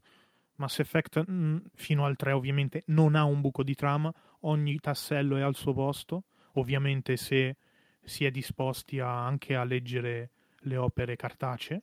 Vabbè, sì. eh, anche dei fumetti, ci sono anche fumetti che ho e ho letto. E secondo me è il, il gioco con la migliore lore a cui abbia mai giocato. Liara Best Romance. No, no, no, no. Assolutamente no. Mi permetto di dissentire. Hai, hai finito tu? Sì. Hai altro da dire? No, su queste due categorie no. Vai, vai, And. Allora, io come best lore ho messo allora, uh, diciamo eh, anche lì è più una saga che, che un gioco singolo ed è la saga di The Elder Scrolls, perché c'ha Uff. troppa roba, cioè davvero troppa roba. E in Skyrim soprattutto, cioè, o meglio, dato che Skyrim è stato forse quello che ho giocato da, da grandicello, diciamo, uh, mi sono completamente perso all'interno della lore di Skyrim e mi ha portato ad esempio anche a rigiocare i giochi precedenti che sono appunto ad esempio Morrowind e Oblivion che comunque fanno parte sempre della stessa identica saga. Sì. a Daggerfall Arena sì però ad esempio faccio un po' più fatica adesso a giocare perché sono molto vecchi. Eh, sì, sono anche invecchiati sono... abbastanza male eh sì appunto sì, diciamo, stavo dicendo non sono invecchiati proprio benissimo. Però tutto quanto quello che c'è da sapere della saga di Elder Scrolls, oddio, credo che cioè, anche per dire sulla wiki ci sia tutto. Cioè, se hai sì. un dubbio su qualcosa, stai assolutamente certo che qualcuno sulla wiki l'ha scritto e puoi tranquillamente andare a leggerlo lì. Mm-hmm. È immenso, cioè la saga di Elder Scrolls è immensa, è davvero troppo grossa. Poi appunto per gli amanti dei fantasy come possono essere, non so, tipo Signore degli Anelli, il Trono di Spade o cose così, giusto per citare i due giganti. Mm-hmm. Cioè, Skyrim, Q, Skyrim o meglio, Elder Scrolls, tutti quanti ci potrebbero andare a nozze tranquillamente. Mm-hmm. Mentre invece come best story, mm-hmm. allora ammetto che ho avuto parecchi dubbi Mm-hmm. Però io direi anche lì è un gioco su cui probabilmente ho spalato merda fino all'altro giorno. Però mi sono ah, ricreduto Ho già parecchio. capito, ho capito che titolo è. Ed è Pong. no, sto scherzando, ovviamente. Pensavo sto Pac-Man. Tetris. No, il... Space ehm, Invaders il gioco, appunto, seriamente, questo è quello vai, serio, vai. è Nier Automata. E mi sono ricreduto parecchio, cioè mi sono davvero ricreduto parecchio. Forse perché l'ho giocato, diciamo, con una mentalità diversa. Cioè io la prima run di Nier Automata l'ho fatta, uh, non dico skippando i dialoghi perché non, non li skippo mai, però non mi sono fatto tante domande, cioè prendevo praticamente per buono tutto quanto quello che mi veniva dato in quel momento. Mm.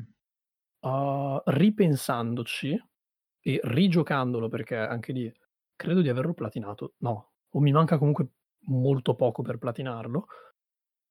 Uh, ammetto che ci sono parecchi spunti molto molto molto interessanti senza contare che, tra l'altro, alcune delle, mhmm, delle tematiche che si affrontano in quel, in quel, gioco sono anche, o meglio, uh, sono tra virgolette riprese anche in altre opere, o meglio, Nier Automata riprende queste tematiche da opere come ad esempio Ghost in the Shell, quindi anche lì un'altra opera che adoro, Ghost in the Shell, quindi se non avete visto i film, cazzo guardate i film di Ghost in the visti, Shell, visti. specialmente il primo, Visti, ovviamente. Non quella porcata che è uscita al cinema in live action, mi raccomando.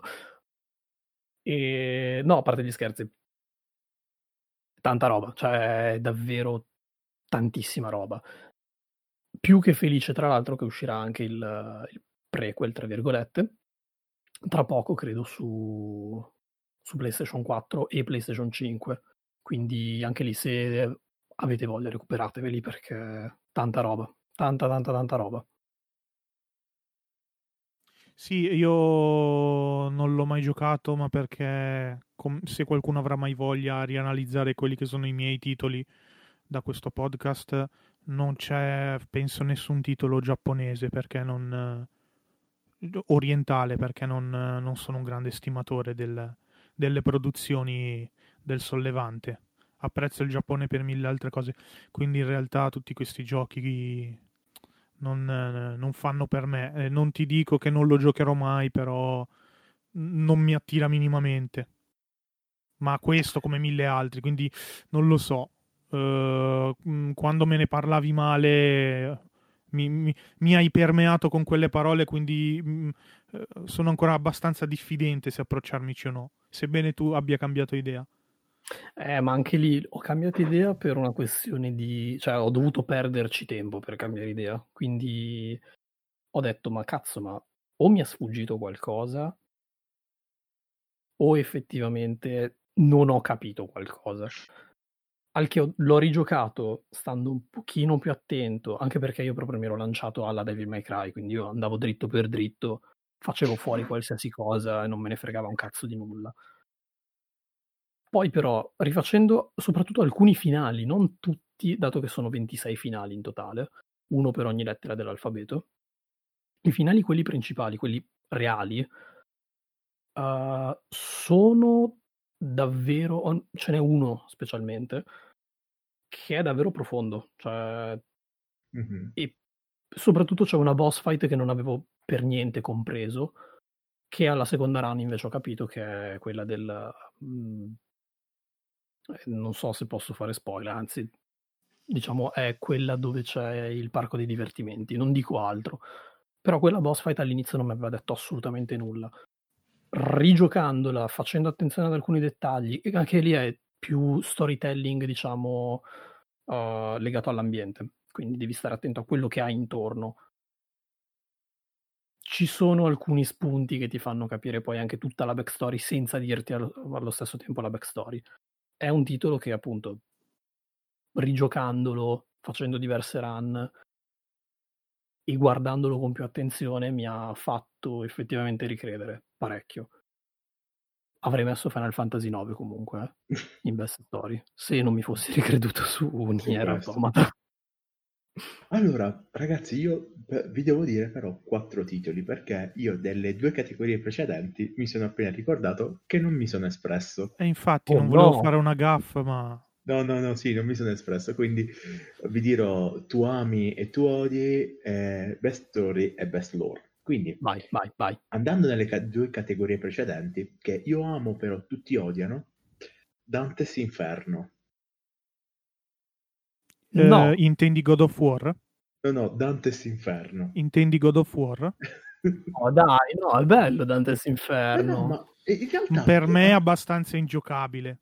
No! Oltre che molto ispirato. No, fa- ho fatto veramente molta fatica a giocarlo, ma per Vedi? quanto riguarda eh, me- meccanicamente il gameplay. Mi è piaciuto un sacco, ma a tutti quelli che ne ho parlato, tutti lo odiano. A tutti... Ma perché? No, per so. me è ingiocabile. Bellissima, be- bellissima la la, l'ambientazione, anche l'art style. Tra l'altro avevo pure un fumetto, se te lo ricordi Andre. Sì, sì. Eri, l'ho preso insieme. E appunto eri con me quando l'ho preso in fumetteria. Mi eh, ricordo, ma anni fa, cioè era sì, eh, ragazzi, stiamo parlando forse, forse no, 2009, ma, 2010. Calcolate che Dante's Inferno ha tipo 10-11 anni. sì, sì, sì. È appena Oddio. era uscito, era appena era uscito, l'avevo, l'avevamo preso. Eh, sì, comunque Andre è molto odiato, molto odiato da, da molti. Però, sì, ripeto, per, per, me è rotto come gioco. Che, cioè, che poi effettivamente questo qua era anche una delle mie opzioni per art style Mm. Inve- invece, al contrario, cioè che io odio e tutti amano, Andre mi dispiace, LOL. League of Legends. Cioè... Io faccio un po' l'ignavo. Né li odio no. né li amo i MOBA. Mm, allora... Ci ho giocato per parecchio tempo League of Legends. Appunto... Non voglio esprimermi. Poi so, Vietnam è... flashback. Allora... Anche perché il parere mio di Ox lo trovate sulla tier list, che tra l'altro è Ah, è vero, cazzo, è vero. Forse c'era League of Legends dentro, è vero? Sì, sì, ne abbiamo sì, parlato. Sì, c'era sia Dota che League of Legends. Ok, ok, ok. Non lo so, allora, in realtà lo so, è un gioco che non mi ha mai preso, magari l'ho proprio visto come un... Ho perso. Alla, alla no, The Game. Alla, alla Fortnite, no? che tutto sto hype mh, mm, ingiustificato, tutti lol di qua, lol di qua, lol di là, e lo vedevo molto molto molto come una sorta di voglio andare contro World of Warcraft. Mm. Oddio, non l'avrei mai comparato con un MMO, eh. mm. però capisco il fatto che, per esempio, da un non fruitore di MOBA è molto spaventoso dovermici approcciare. Comunque invito a chiunque stia ascoltando ad andare a vedersi, ad a recuperarsi la tier list perché sto dicendo esattamente le, le stesse cose. Sì, sì. Eh, c'è troppa carne al fuoco per uno nuovo che ci si approccia, quindi anche solo per questo eh, non è apprezzabile, ma non è un problema eh, del gioco in sé, nel senso che non, non, godrebbe di tutti gli anni di fama che ancora ha eh, se per chi ne fruisce dal day one praticamente eh, non ci fosse tutto questo, tutta questa attenzione. Quindi... Che poi, co- co- come magari non l'abbiamo detto all'inizio, per magari chi ci ascolta inizia a fare, eh, che sta cazzo sto dicendo, bla bla bla, sono comunque sempre nostri pensieri personali, non sono cose oggettive, quelle che diciamo sono cose soggettive di tutti e tre. Per chi magari ci ascolta e inizia a fare no, ma siete dei coglioni, questo qua non è così, ma è così. Sono sì, pur sempre pareri soggettivi, non tutti, oggettivi. Tutti quanti che se la prendono così mi sa che non hanno ancora capito, o meglio non hanno mai sentito le parole di un uomo saggio che una volta disse che le opinioni sono come i buchi del culo e tutti ne hanno. Vabbè, torniamo sui binari, torniamo sui binari uh, delle categorie che avete appunto appena, uh, appena detto voi, best story e best lore. Pensavo stessi dicendo Cosa? le opinioni sono come lo sta... Cosa? Oh, Cosa? No. allora, Andrea, io avrei messo sinceramente, come hai fatto tu, in, in Best Lore, avremmo messo la, la stessa, identica, però ci ho pensato, ho detto, ok, ma io effettivamente di Elders of Trolls ho giocato Skyrim e Oblivion, non tutti, quindi io della lore conosco solamente le parti di questi due giochi, non, quindi magari non mi voglio troppo cimentare, non voglio fare il fenomeno su questi giochi, nonostante io su mm. Skyrim ho quasi mille ore sul computer, 600 ore sulla PlayStation 3, insomma, lasciamo allora, stare. Conta che Skyrim io credo di averlo comprato tipo per cos'è, quattro console diverse. PS4, PC, Nintendo Switch, Xbox 360 e termostato. Il termostato. No. invece, invece, come best lore potrebbe essere particolare la mia scelta. Però forse tu, Andre, mi, mi capisci. Snake. Ti metto, ti metto Tekken. Oh madonna, sì, sì, sì. Che tra l'altro adesso Tekken è entrato anche nel Guinness dei primati. Da poco, non, da molto non, poco. Eh, infatti non, non, mi ero informato su questo. Sì, però hai ragione come la storia più lunga nella storia mm. dei videogiochi. Eh, Perché Tekken, da quando è uscito fino ad adesso, non ha mai cambiato la storia. È sempre ah. la saga dei. cioè, meglio, è sempre la saga. È sempre collegato alla saga dei. Sì, di Shima, que... quindi. Esatto. Ecco perché appunto, cioè, secondo me, cioè, anche se un gioco effettivamente è un combat, quindi tu contro tu e, e, comunque come avevamo detto appunto in una vostra live sì della tier list che effettivamente Tekken ha secondo me la, uh, una delle più fighe modalità d'avventura dei, di... ovviamente dei, dei combat di quale Tekken però stai parlando perché voglio vedere se è la stessa che penso io uh, the di Tekken 3. No, 4, okay. scusami. No. Ah, del 4. Ah, no, no, no, okay. no, dal 3, dal 3, dal 3, dal 3. Perdone, dal 3, dal 3. Ok, perché il 3 è un beat'em up. Sì. È sì. palesemente, cioè è un beat'em up però con i personaggi, o meglio, sì. con Jin Kazama, quindi sì. già solo per questo è uno dei migliori giochi per PS1. Aspetta, no, nel, aspetta, nel 4, nel 4 c'è la pallavolo. Sì, con la palla no, nel 3, nel 3 c'è la pallavolo, che poi sbloccavi anche Gon. Sì, esatto. Eh, allora no, il 3, il 3, il 3 è quello. Il 3, il 3, il 3, il 3, che c'è, che tu prendi a cazzo la palla. No, no, è il 3 quello lì. Madonna. Madonna. Però, però appunto, però magari tu che mh, non conosci troppo forse praticamente... No, io appunto- già il genere e comunque anche la nazione di derivazione, reitero Sì, quello che ho detto prima. come detto prima. Però praticamente appunto hanno una lore gigantesca, cioè ogni personaggio non è messo lì a caso, ogni personaggio ha una storia e un perché partecipa all'Iron First. Vero. Ogni anno. Ogni anno c'è una motivazione spiegata nel dettaglio, cioè che, che se tu non, non sei interessato ad andartela a guardare, non te la vedi, semplicemente ti vedi la cutscene iniziale, la cutscene finale, quando fai il, il, tournament con quel personaggio, però magari dici, "Mm, sì, ok, vedo questo, succede questo all'inizio, succede questo alla fine, perché boh, sti cazzi. Però se poi ti vai a leggere la storia, ti vai a informare sulla storia, su ogni personaggio, dai Kasama agli altri, c'è una motivazione per ogni cosa ed è tutto intramato, tutti sono intramati con tutti. No, ma C'è poi quelle dei Kazama tutto. sono allucinanti di motivazioni. Cioè, Sì, poi ov- ov- ovviamente pure quelli dei Kazama.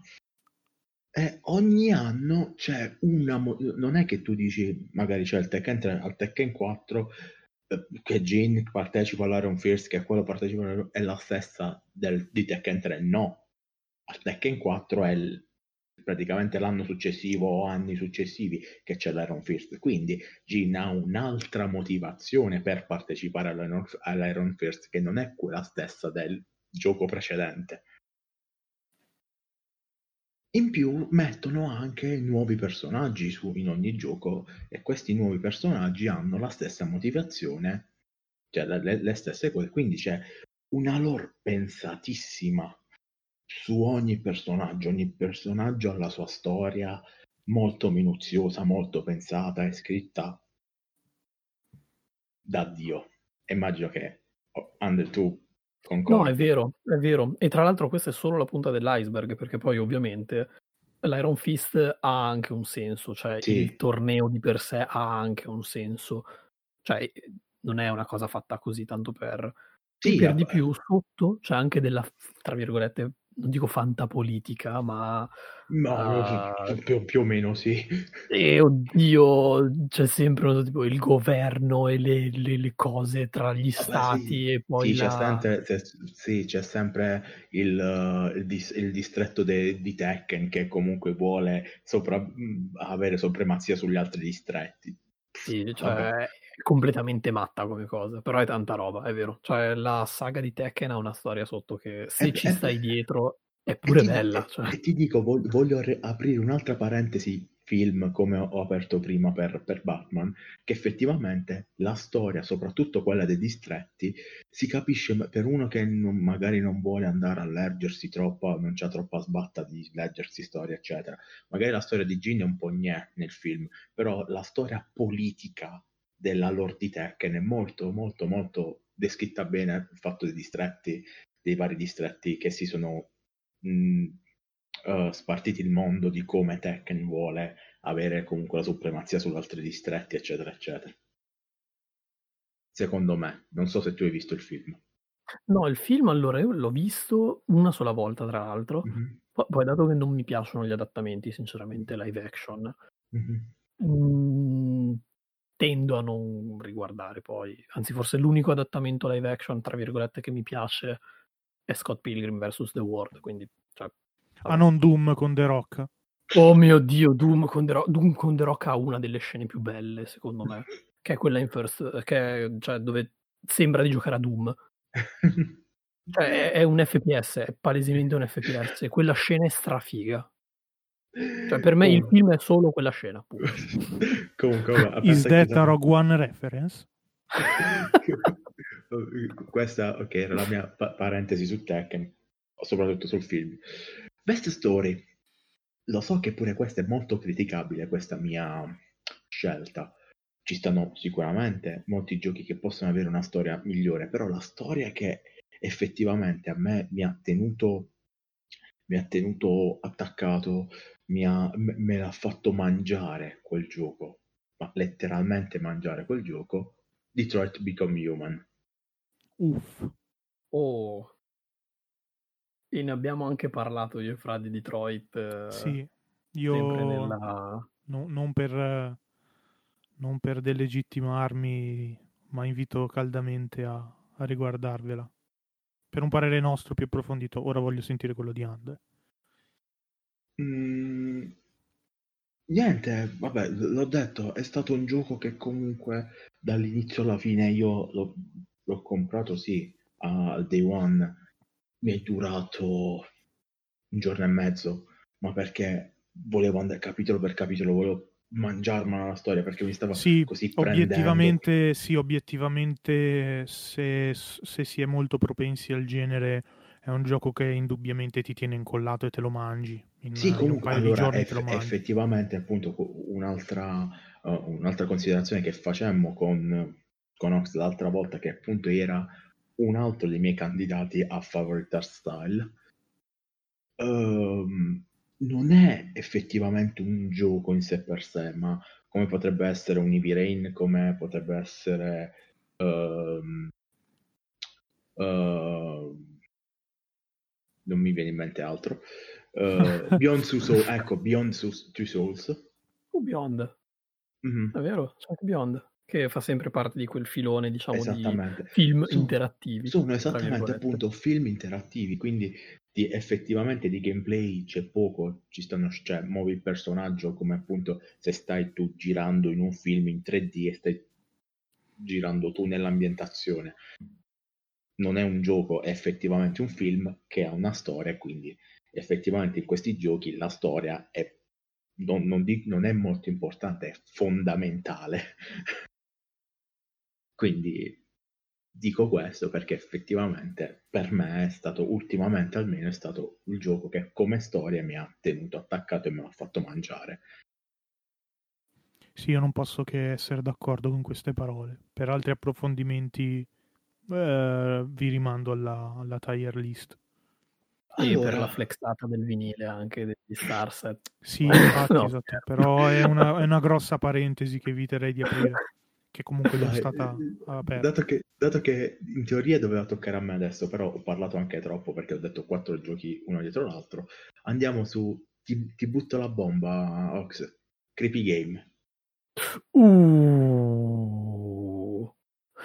Uh. Allora. Ero indeciso. Ero parecchio indeciso su che cosa mettere in Creepy Game. E ho messo parliamo di video no cosa? Un saluto grandissimo al, al nostro Francesco. Um, io più che altro saluterei Ellino era quello che secondo me dava più no dai scherzo ah beh però dai Creepy Vabbè, beh, tutta, tutta, tutta, la cricca ex di... crick ormai perché è rimasto appunto solo il povero eh, ma nei nostri cuori rimarrà comunque la cricca di parliamo di videogiochi e no a parte gli scherzi come Kirby Game ho messo Silent Hill 2. Minchia, eh, ci mancherebbe è, altro. È, è, palesemente da normi mettere no, Silent ma, Hill ma 2 come Creepy Name. Come, come Creepy Game. Vabbè, normi eh, fino a un certo punto. Voglio vedere chi, chi ha avuto le palle di, di, di, giocarlo e di finirlo soprattutto. Però anche lì ero indeciso perché uh, anche qui, come Depressing Game, io avevo messo Rule of Rose, se, sì, sì, sì, se vi ricordate. Silent Hill 2 poteva stare tranquillamente anche in Depressing, in depressing eh, Game, perché mm. oggettivamente la storia di Silent Hill 2 è tipo una delle cose più depresse di questo mondo. Cioè, è davvero molto triste Silent Hill 2. Ma allo stesso tempo ti incute quel terrore che però non è il classico jump scare che va di moda tanto adesso con uh, Outlast piuttosto che diciamo giochi con uno shock value che appunto sono solo ed esclusivamente i jump scare. Is that a Five Nights at Freddy reference? Esatto, sì, proprio quello, esatto. Anche lì lo, l'orrore o comunque il, um, la paura, secondo me, non è un jump scare, ma è un qualcosa che ti si deve proprio. De- devi sentirlo sotto la pelle, devi sentire proprio questa ansia, devi sentire questo uh, terrore proprio. Non una cosa che buh e finisce. E Silent Hill 2 secondo me è proprio il caposaldo di questo genere. Cioè, se dovessi, tra virgolette, eliminare tutti gli horror dalla faccia della terra e dovessi tenerne uno solo, io sceglierei Silent Hill 2. Mm, mi sembra più che lecita come cosa. Sì. E piglio la palla al balzo per parlare vai, del vai. mio creepy game e a fare un piccolo disclaimer iniziale. Scusate se per ogni categoria devo fare un disclaimer. Non è un genere che prediligo, sebbene una delle mie saghe preferite in assoluto, che è Stalker, si basi per il 50% su componente orrorifica. Um, vi dico che il gioco che ho scelto um, non l'ho giocato non l'ho giocato perché questo gioco mi fu prestato, lo installai, lo giocai 20 minuti e al primo, eh, diciamo, sentore di eh, paura eh, l'ho disinstallato e da allora non l'ho mai più giocato. Ora ditemi se c'è una definizione più accurata di creepy game. Ed il è custom que- made 3D. Esattamente. No, il gioco in questione è FIAR. Uff, madonna. Ero in prima superiore. Fra, Ero fra, in prima superiore. Fra, posso dirti che ho messo pure io lo stesso gioco, però io li ho giocati tutti e tre. Ok, madonna. no, no, io non, non, ho, non ho, la forza neanche, neanche, neanche ancora oggi di poterlo giocare. Per me è l'emblema del creepy game, quindi non potevo non mettere FIAR. Il primo FIAR è una bomba. Io ho solo ricordi belli del primo FIAR, cioè belli tra virgolette poi ovviamente, per quanto possa essere bello avere un ricordo di FIAR. sì, io mi, mi riferisco proprio al primo. Madonna, il primo era secondo me stra avanti. Cioè sì, era sì, davvero parecchio avanti per i tempi. Sì, sì, sì. Mm, faccio lo stesso discorso, cioè fra a questo punto mandiamo avanti diciamo insieme questo discorso perché appunto abbiamo messo lo stesso gioco in KP Games.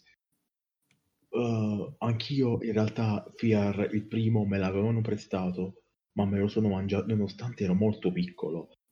Co- con una ma- giocavo con una mano sulla tastiera e l'altra sugli occhi.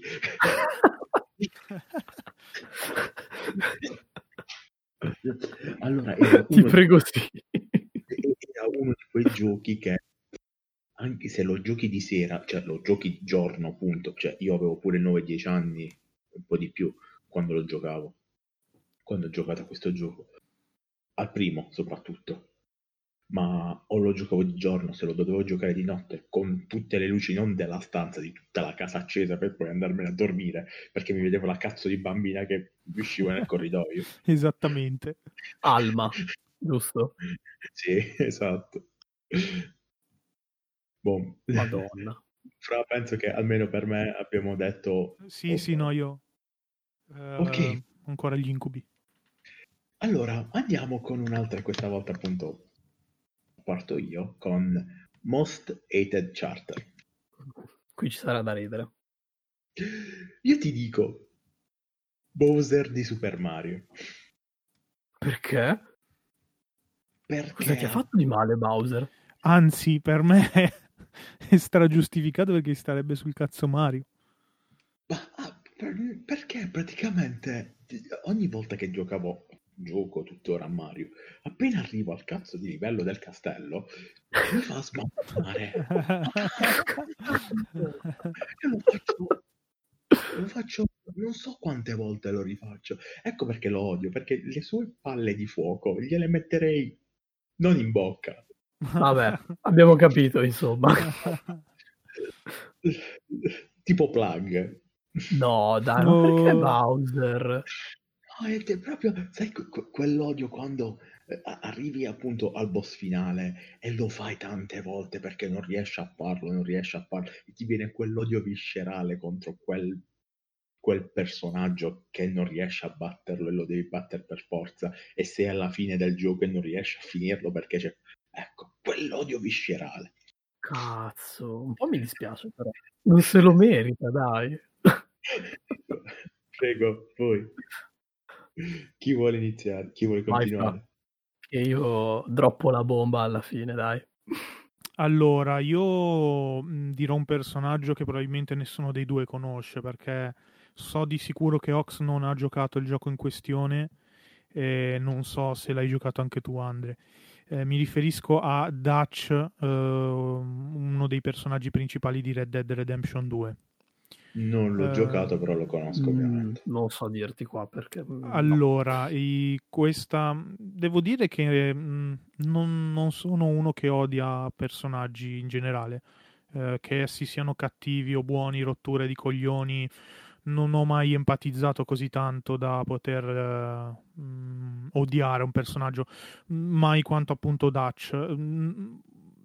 non posso non fare spoiler, nel senso che dire che mi sta sul cazzo e del perché è un piccolo spoiler, non spoilererò la trama ovviamente, però diciamo che per tutta la durata del gioco, e vi assicuro che dura tantissimo il gioco, il rapporto con Dutch del protagonista uh, è molto altalenante parliamo anche dei due protagonisti, perché da metà gioco in poi si è costretti per forza di cose a, a usare un altro protagonista in Red Dead Redemption 2.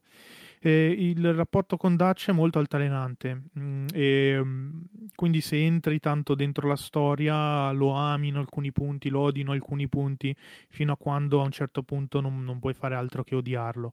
Eh, perché manda veramente a puttane tutto quello che hai costruito in tutte le ore della durata del gioco. Eh, quindi è una cosa che veramente mi ha portato a, a, a definirlo il mio personaggio più odiato, ma forse anche l'unico. E questo comunque indice anche di una storia eh, assurdamente ben scritta di Red Dead Redemption 2. Mm. mm. No, è comprensibile. Sì, cioè, ok, uh, prendo atto delle tue parole, ripeto, il gioco lo conosco, non ci ho giocato, quindi, ok. No, Vai, allora, Ops. io ho fatto, o meglio, uh, cioè, qua probabilmente beccherò altri insulti, ovviamente.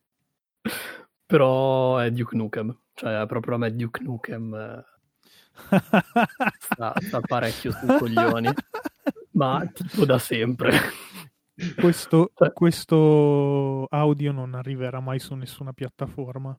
No, allora ti spiego il motivo anche perché Duke Nukem. Duke Nukem è praticamente è come guardare un cinepanettone, ok? cioè Duke Nukem è la scoreggia nei cinepanettoni che è messa lì giusto per far ridere e poi cioè io non capisco davvero come faccia Duke Nukem a piacere, non ironicamente. Perché è lo stereotipo dell'americano ignorante a cui piacciono le, le pistole e poi c'è e la figa. anche esatto, scusa, è vero, c'hai ragione. e poi anche le, le, battute che fa. Am I an American? Il, il, il, modo in cui parla, il, cioè, no, il classico americano. No, ma neanche, cioè una caricatura stupida e priva di significato, secondo me. Cioè, allora, dire, se analizzassimo uh, Duke Nukem Forever, sarei d'accordissimo con te. Non so se hai giocato anche quelli precedenti, quelli storici, non è così rimarcata anche perché sì, non, non, c'era la, non, c'era la, possibilità tecnica di poter inserire così tanta interazione dal, da parte de, di un protagonista. Eh, già il fatto che lo facesse era abbastanza rivoluzionario. Io ti posso dire che di sicuro in Forever è qualcosa di... Ma altro che cinepanettone, c'è cioè in confronto Natale in India probabilmente è Il Signore degli Anelli. Um, sugli altri, sui, sugli storici su quelli storici non era così rimarcato, però posso capire, in effetti può dar fastidio, voglio dire, se, no, se confrontato... Cioè anche su quelli altri, storici sì. è parecchio fastidioso. In Forever è proprio l'apoteosi dell'odio, cioè io Forever l'ho comprato, l'ho giocato, è uno dei miei giochi proprio mh, più, non dico odiati, ma mi fa proprio schifo. Però cazzo, non, non lo so, non, non ha nulla di buono. Non capisco neanche questo, diciamo, elevarlo a grandissimo eroe o cose così. È una macchietta, è una macchietta che non fa neanche ridere, che non ha mai fatto ridere, secondo me. ci sono personaggi appunto come il Doom Guy, come stavo dicendo prima, che svolgono lo stesso identico lavoro, tra virgolette, ma che stanno zitti tutto il tempo e spaccano comunque di più. Cioè, sì, quindi... beh, se dovessi appunto confrontarlo con il mio favorite mail, un Master Chief che comunque dice due stronzate in croce, eh, Steel Ev comunque ha better carisma. Beh, però appunto fra eh, Master Chief che dice due stronzate in, cro- in croce, comunque ha, cari- ha, presenza, ha carisma. No, no, infatti, no, su quello sono d'accordo. Ripeto, um, secondo me il, è il titolo di Knuckles Forever che sancisce definitivamente questa cosa. Anche di Doom Guy, eh, prima del titolo del 2016, oddio, non è che avesse tutto sto carisma gio- da giocare a Doom. Eh, erano giochi abbastanza datati. Non direi mai che il protagonista di Doom, a parte quello re- dal reboot in poi, eh, fosse un personaggio con carisma. Però capisco no, comunque quello che dici. Copertina. Sì, sì, no, su quello sono d'accordo. Per farti capire che quello è un personaggio con le palle. Non serve poi tutto il discorso che c'è dietro Duke Nukem per creare un personaggio cazzuto. Cioè un personaggio cazzuto può essere anche semplicemente un personaggio che non dice nulla, che va dritto per la sua strada e oblitera qualsiasi cosa davanti a lui, come appunto il Doomguy ad esempio. Duke Nukem aggiunge battute inutili, stupide, scontate, da cliché da film d'azione anni 80 che a, a, ora, ad esempio nel 2020, anzi 2021, non avrebbero neanche più seguito, ma già prima non facevano ridere, quindi non capisco perché. E no, poi beh, certo, ricordo certo, comunque capisco questo discorso. In favorite mail ho messo comunque Travis Touchdown, che è un cazzone. Quindi non è che non mi piace, diciamo, il genere di personaggio, è proprio l'atteggiamento che è completamente fuori luogo, nonché stupido e schifosamente cliché, secondo me. Ha senso. Boh, ragazzi, stiamo arrivando alle battute finali. Rimangono le ultime quattro categorie, di cui forse sono quelle magari più, più importanti e più incisive di questa, di questa chart almeno le tre che voglio lasciare per la fine. Ora andiamo con una veloce carrellata, penso che ci sia in realtà poco da parlare su questo, anche se ci sarebbe tanto, però in, questa, in questo caso poco. Direi di andare con Fra, tu che sei più o meno, no più o meno, sei molto nell'ambito, favorite soundtrack. Ok, io qua non ho avuto dubbi, eh, vi dico solo che quest'estate, ma praticamente ogni estate eh, e ogni inverno mi trovo con una piccola combriccola di amici a, a ruolare a DD e quest'estate la cito perché eravamo in un bosco eh, davanti a un barbecue e la mettiamo sempre. Io metto, la, io metto Skyrim, la colonna sonora di Skyrim è totalmente... Lo, lo, lo stavo per dire, dillo, dillo, dillo, ovviamente l'ho messa anch'io. È totalmente anacronistica, ma del, nel senso buono, c'è una colonna sonora sempiterna eh, che funziona, funziona dal primo brano fino all'ultimo. E cioè non, non posso che spendere parole di elogio per quello che è Vabbè, io avendo messo la stessa, la stessa tua, anch'io Skyrim, non dico nulla perché hai detto esattamente ciò che penso anch'io su questo, quindi... Poi, Ox, la tua. Eh, io qui ho un altro titolo giapponese. dame, dame, dame, oh, dame, dame. Castlevania Symphony of the Night. Uff. E Beh, dentro c'è una delle mie tracce preferite, che è Bloody Tears ed è a masterpiece.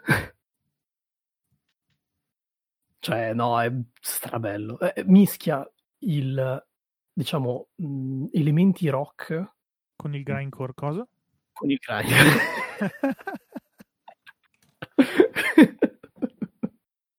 no, mischia davvero elementi rock con tipo musica tra virgolette medievale slash barocca. Sì. Quindi Gotica. esatto, anche gotica. Cioè, già solo, già solo, l'art style anche della copertina di Castlevania Symphony of the Night ti dovrebbero far capire più o meno di che cosa stiamo parlando e che cosa aspettarti da quella colonna sonora. Però sì. davvero mh, mhmm, avrei potuto mettere tranquillamente anche la colonna sonora di Doom 2016, che tra l'altro l'ha, l'ha fatta Mick Gordon, che ha anche prodotto l'ultimo album di, dei Bring Me the Horizon, che è cioè, la mia band forse preferita. Però Castlevania Symphony of the Night mi rimane sempre nel cuore. Cioè, giocato da piccolo, mangiato anche lì il gioco, mi ha fatto davvero, davvero, davvero amare di Metroidvania e specialmente Castlevania. Comunque, ehm, Fra, prendendo un attimo in esame le tue parole di prima, vorrei dire un po' a tutti, eh, hai messo insieme Skyrim e ruolate a D&D e direi di a chi ci sta ascoltando stay tuned perché potrebbe uscire qualcosina di molto particolare. Assolutamente. Eh già, eh assolutamente. Già. Ok, ora andiamo, andiamo sulla diciamo terza in classifica di, di le, delle categorie migliori. Favorite art style e questa volta parto io. Vorrei partire io perché è la categoria ah. tra le tre migliori che tu dici alla quale do meno peso. Ok, vai, vai. Uh, io ero indeciso tra due titoli, ovvero The Witness e Journey. Uh, uh, alla fine, mh, mm, questa è una categoria che, a cui non do molto peso quando valuto un videogioco, quando comunque tendo a dire ah questa è una figata. Non lo so è una cosa che mi interessa poco. Certo è che però sia per Journey che per The Witness eh, invece ho avuto l'esatto contrario. Ero mh, mm, completamente innamorato dell'art style di questi due giochi. Eh, la mia decisione comunque è ricaduta su The Witness perché per quanto sia strafigo eh, Journey dura pochissimo The Witness ha una lunghezza infinita praticamente e quindi sei sempre permeato da questo art style che comunque cambia tantissimo non è fisso e quindi ho, ho propeso per, per, The Witness, un gioco che mm. comunque non è per tutti, ma che comunque consiglio a tutti anche solo per goderne graficamente. Ok. Stavolta appunto dicevo, l'ho lasciata fra le cose che appunto, ripeto, secondo me appunto Fra ha avuto un'opinione diversa dalla mia, ma invece penso che Ox l'abbia uguale alla mia che appunto l'art style non dico che per me, o come ha detto, detto lui poco fa, anche per lui, fondamentale per un gioco, ma quasi. È un qualcosa di quello che mi, mi può portare a comprare, a giocare quel determinato titolo. Dimmi se sbaglio, Ox. No, no, no, no, anzi, mm, il discorso è chiaro, cioè è ovvio se, una, se l'art style, o meglio, se la copertina di un videogioco fa schifo, è ovvio che sì. mh, se non sai nulla lo lasci sullo scaffale, specialmente prima, ad esempio, o meglio, quando internet non era accessibile, diciamo. Sì, esatto. Quello era quanti, la, la, la, la copertina.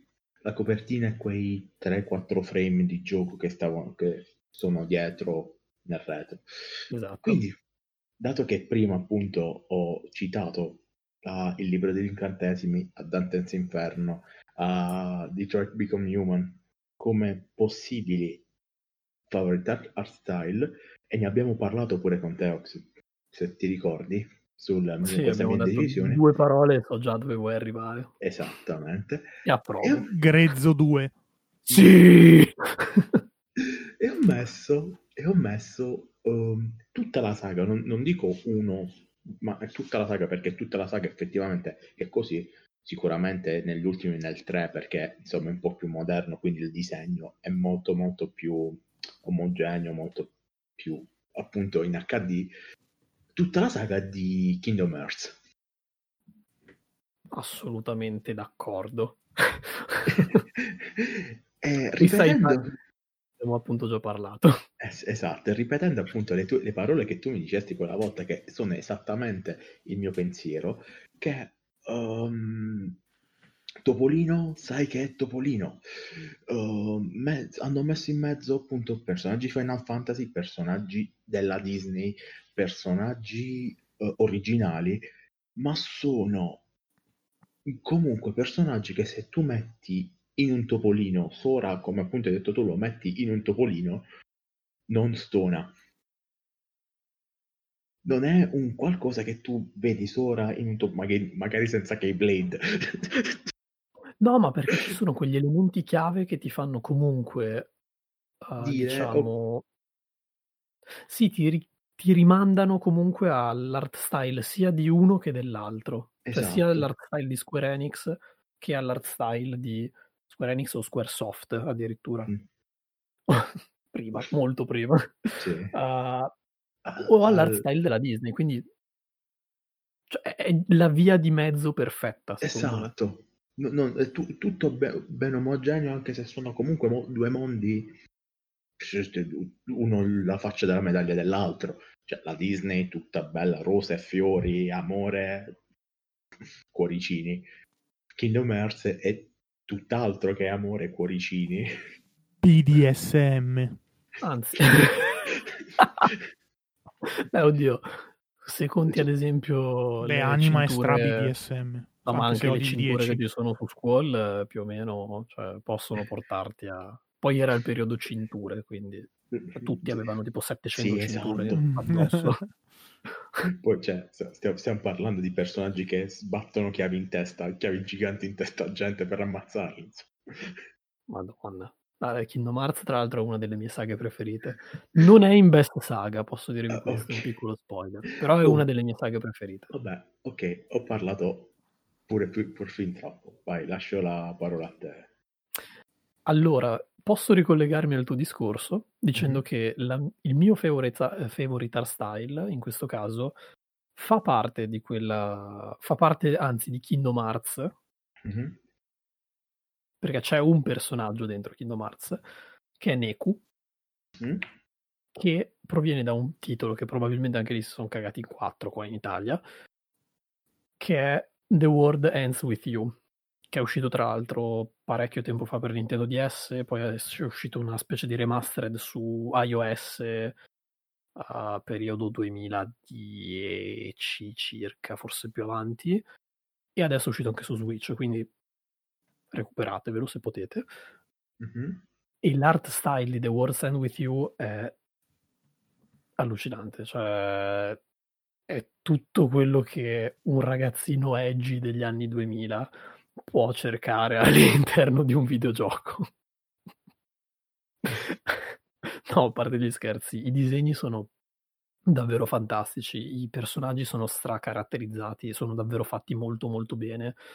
Uh, lo stile è quello stile un po' manga, un po' anche lì molto tendente però all'underground soprattutto, cioè lo vedi proprio che, per dire anche nei punti dove sei a Shibuya, rende schifosamente bene l'idea del mhmm, tipo delle persone che ci sono dentro Shibuya, della differenza proprio tra uh, la persona vestita bene che ad esempio è sempre al telefono, diciamo che lavora, cose così, e il ragazzino un po' ribelle, un po' così, che si veste un po' come vuole lui, che ascolta J-pop e J-rock, per dire. Ah sì, è ovviamente fra, fra sempre del filone orientale che a te non piace. Eh, ma anche lì c'è qualcosa dentro che secondo me gli potrebbe piacere, perché c'è un personaggio... No, allora, per, che... mh, mm, su Kingdom Hearts io mi sono preso la The, The Stories of Far Edition, quindi ci sono praticamente tutti tranne il 3. Ottimo. Quindi no, sicuramente no, anche no, a livello di dico, intenzione. Non dico del mio, dico di quello di, di No, sì, ma ha detto che comunque è un personaggio che ci gravita in, mm. in ogni caso in quel tipo di, di cose.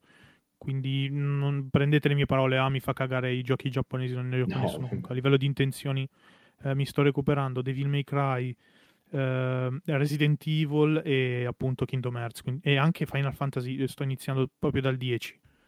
Eh, quindi comunque in ogni caso eh, mi ci sto affacciando. Mm. Oh, vai Andrea, hai altro da dire? No, alla fine l'art style di The, One, The World End ed è la la la la la la la The Words End With You è molto simile o meglio richiama anche parecchio tra l'altro uno dei titoli che avevo già inserito all'inizio che era Jet Set Radio Future quindi mm-hmm. sia come ambientazione dato che entrambi hanno dentro mi pare Shibuya uh, o comunque entrambi sono ambientati in Giappone mm. ma anche il periodo è abbastanza simile quindi cioè il periodo di uscita dei giochi è abbastanza simile quindi per quello mm-hmm. che l'art style è, potrebbe anche richiamare un po' uno o l'altro. Ok. Uh, quello di The World End With You è molto più dark però rispetto a Jet Set Radio, quindi anche lì appunto recuperiamo sempre quel filone un po' edgy degli anni 2000 che Ok. c'è stato.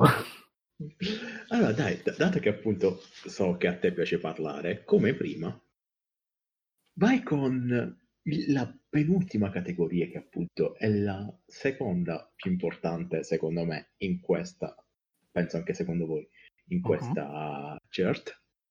Best, sta- best saga. Devil May Cry. Assolutamente Devil May Cry. Penso che, ok, puoi aggiungere tanto altro, però hai abbastanza parlato, penso, per, Mio tu- Dio. per tutto. la- Potrei parlare da qui fino a dopodomani di Devil May Cry e della caratterizzazione dei personaggi e di come si sono evoluti i personaggi da un gioco all'altro. Cioè proprio l'evoluzione stessa di Dante meriterebbe un discorso unico. Quindi possiamo dire solo Devil May Cry, ma poi sì, appunto Vai. adoro gli action, quindi Eh, vabbè. Vai, Fra. Ehm, Best Saga c'è il terzo titolo mm, che è allo stesso livello di Mass Effect che, me- che misi in Best Lore e di Stalker in Best So- Story. In Best Saga ho voluto mettere una saga che tra l'altro non ho neanche giocato tutta perché non ho giocato al secondo titolo che a detta dei fruitori è forse quello più debole ma che comunque recupererò e sto parlando della saga di Dark Souls. Mhm. È una saga alla quale mi sono approcciato anche da relativamente poco. Eh, mm, con Mass Effect si parla del 2010, Stalker forse ancora prima, eh, gli anni in cui mi ci sono approcciato. Eh, con Dark Souls mi ci sono approcciato già a ottava generazione molto inoltrata. Però mi ha, mi ha veramente catturato. Una saga che può dire tutto o può anche non dire nulla. Uno può finirli tutti e tre probabilmente senza averci capito un cazzo. E proprio per questo secondo me è un punto molto forte di, di- di questo, di questo franchise. E quindi ho voluto premiarlo dandogli il titolo di Best Saga nella mia personale chart. Io invece vi metto, dato che vi ho parlato prima con eh, Favorite Mail di ehm, Prince of Persia, del principe. Prince of Mhm. Persia come appunto prequel spirituale di Assassin's Creed. Adesso vi metto appunto la saga qua citata, Assassin's Creed. Ah, non Playboy Dimension. Non è una saga, però effettivamente è uno dei miei giochi. Da piccolino ci ho giocato abbastanza. No! Eh, eh, interne- eh, ricordatevi che all'epoca c'era il 56k. Ok, sì, comprendo allora. I know that feel, bro. cioè, cioè, die- 10 euro, 10 euro a minuto, insomma, sai com'è. Purtroppo comprendo. Allora, dicevo, best, best- best saga Assassin's Creed, anche se devo, devo ammettere che ultimamente, tipo gli ultimi da Origin, non dico che li ho scagati, ma sto dando meno peso perché effettivamente eh, sono un po' gne. Allora, vi dico perché best saga, effettivamente eh, come gameplay mh, dal primo dal primo di Altair all'ultimo è cambiato molto poco, ma veramente molto poco. Sì, alcune meccaniche sono cambiate, alcune cose del combat system, ma veramente poco è cambiato. Però è rimasto un gioco molto statico. Però io, essendo una persona a cui piace un sacco, ma veramente un sacco la storia, uh, Assassin's Creed, ogni Assassin's Creed è Beh, effettivamente... del mondo reale, non eh, storia... Sì, sì, storia nel mondo reale, eh, intendo. storia storia. La vera storia, sì. Assassin's Creed, come loro ammettono ed effettivamente è, è molto, ehm, molto vicina ai fatti e storie veramente accadute. Eh, quindi, appunto, mi, mi prende un sacco poter giocare cose, st- giochi storici. devo fare un appunto, come molti dicono, Black Flag effettivamente è un giocone. Se stava scritto, se il titolo non era Assassin's Creed Black Flag, ma Pirati, era un ottimo. Io Thieves. era un, un, ottimo, una bomba, un ottimo gioco di pirati, ma veramente un ottimo gioco di pirati. Come Assassin's Creed è un buon Assassin's Creed.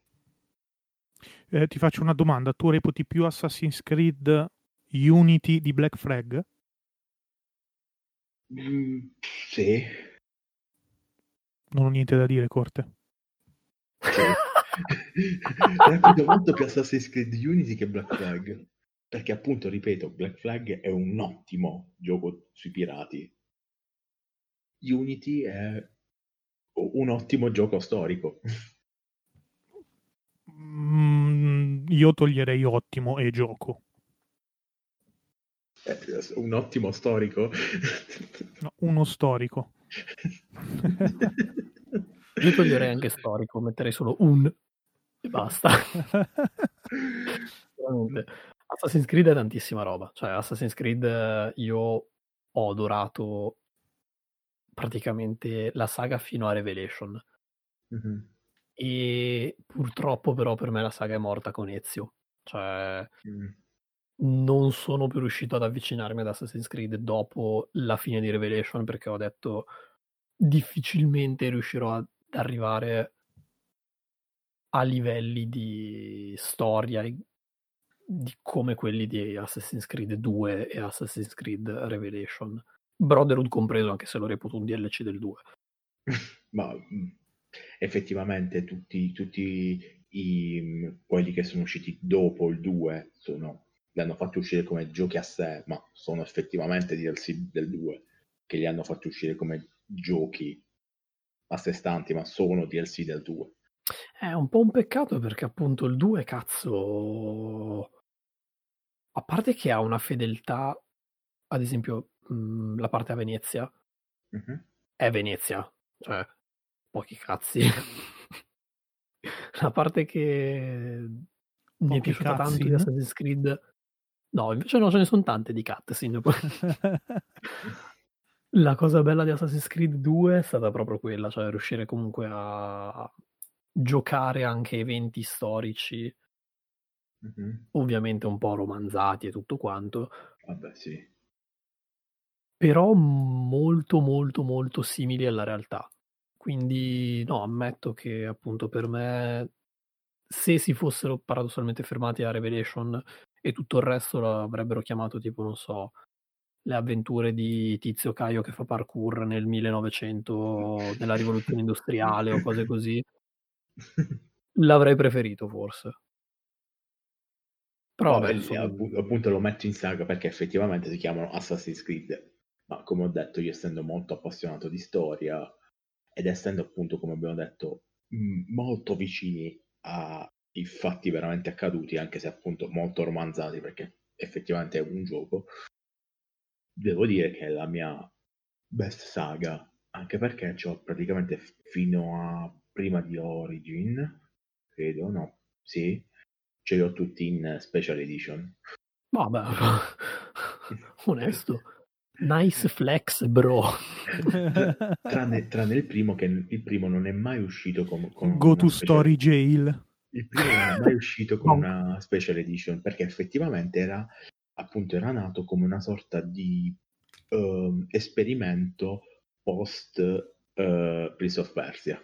Vero. Sì, per, proprio per questo io in realtà sono un grande detrattore della saga. L'ho rielaborata negli anni, però continuo ad avere molte remore nel giocarlo.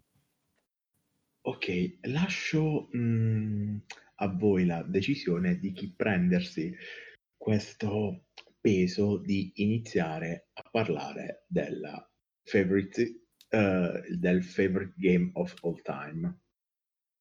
Io vorrei chiudere. Ok. okay. Quindi tocca a me. O, o te o se vuoi posso mh, mm, anche iniziare io, non lo so, come vuoi. Beh, se, vuoi, allora... se vuoi prenderti questo peso te lo prendi. Io potrei fare una mega digressione mm-hmm ma non la farò Mhm. perché la voglio tenere per eh, una puntata a parte. Ok. E dirò che il mio gioco preferito in assoluto, Mhm. anche qui è abbastanza scontata forse, dato che vabbè, voi mi conoscete anche abbastanza bene, è Resident Evil 4. Scusate.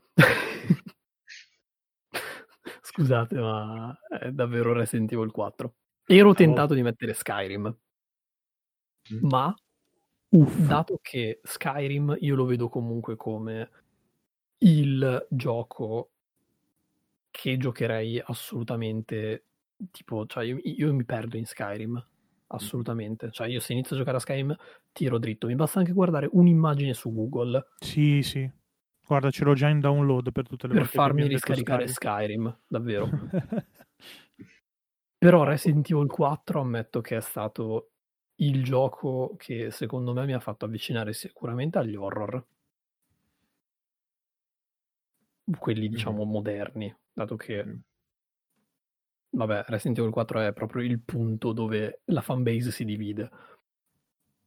Io lo vedo come un'ottima transizione sempre per il discorso tra l'altro che avevo già accennato anche parlando di Resident Evil 6 Uh, il 4 però ha secondo me tutto quello che un gioco deve avere di quella durata, quindi non un open world come può essere Skyrim, Mhm. ma per me Resident Evil 4 è proprio il capolavoro, cioè ha un inizio, ha una fine, tutto quanto quello che succede in mezzo è un, diciamo, tanta roba. Non- anche qua non voglio fare spoiler perché so che ad esempio Fra non li ha giocati, non, non ha giocato con nessun Resident Evil, quindi Eh, no, evito infatti. di spoilerare. Però ha dentro tutto quello che un gioco deve avere per intrattenere. Mhm. Tu ti puoi mettere qui, sederti, iniziare, finire, non accorgerti che sono passate X ore. È perfetto, cioè non ha nulla. E poi, Madonna, il, cioè, anche già solo la musica di quel gioco è una cosa che, cioè, la musica.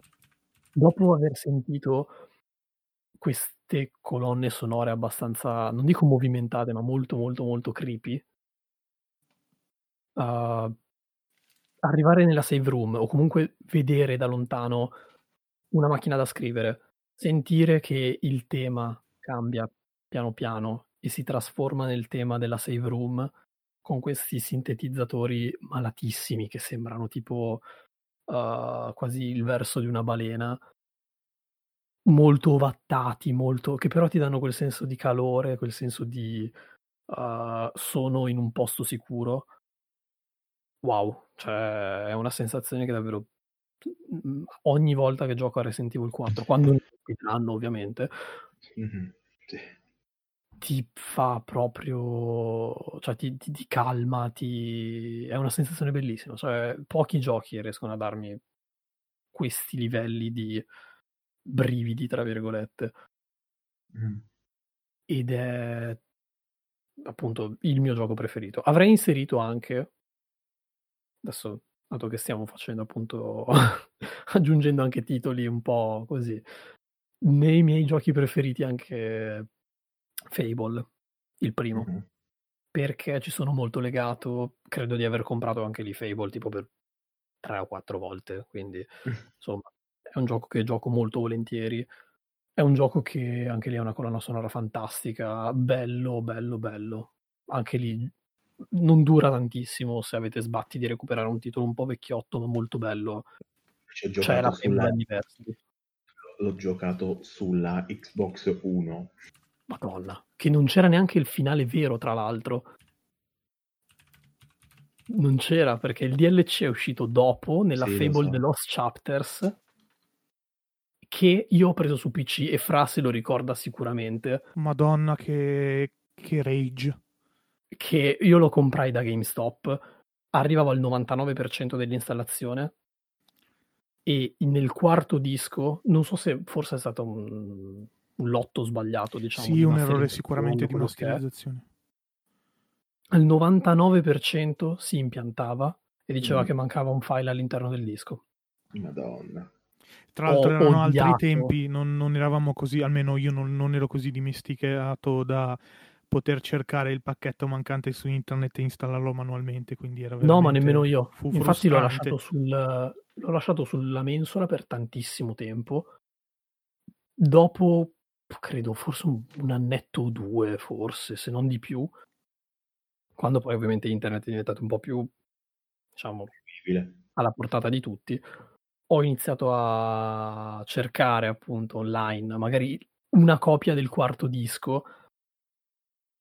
Ovviamente, vabbè, eh, non è reato perché ce l'ho fisico. Quindi uh, ho tirato giù la copia del quarto disco, ho trovato un, un gentile ragazzo che l'ha gliel'ha postato presta- online. Gliel'ha, pro- gliel'ha prestato esatto. tramite eh, servizi di peer-to-peer. Sì.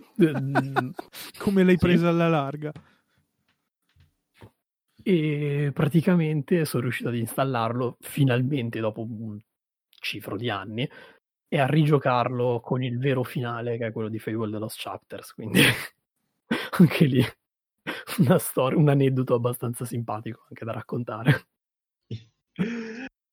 Comunque, per fare una... allora, per far... voglio fare un appunto per chi ci sta ascoltando, che chi ci sta ascoltando appunto, su Skyrim. Allora, quando abbiamo deciso appunto di fare questa cosa, abbiamo trovato questa videogame chart.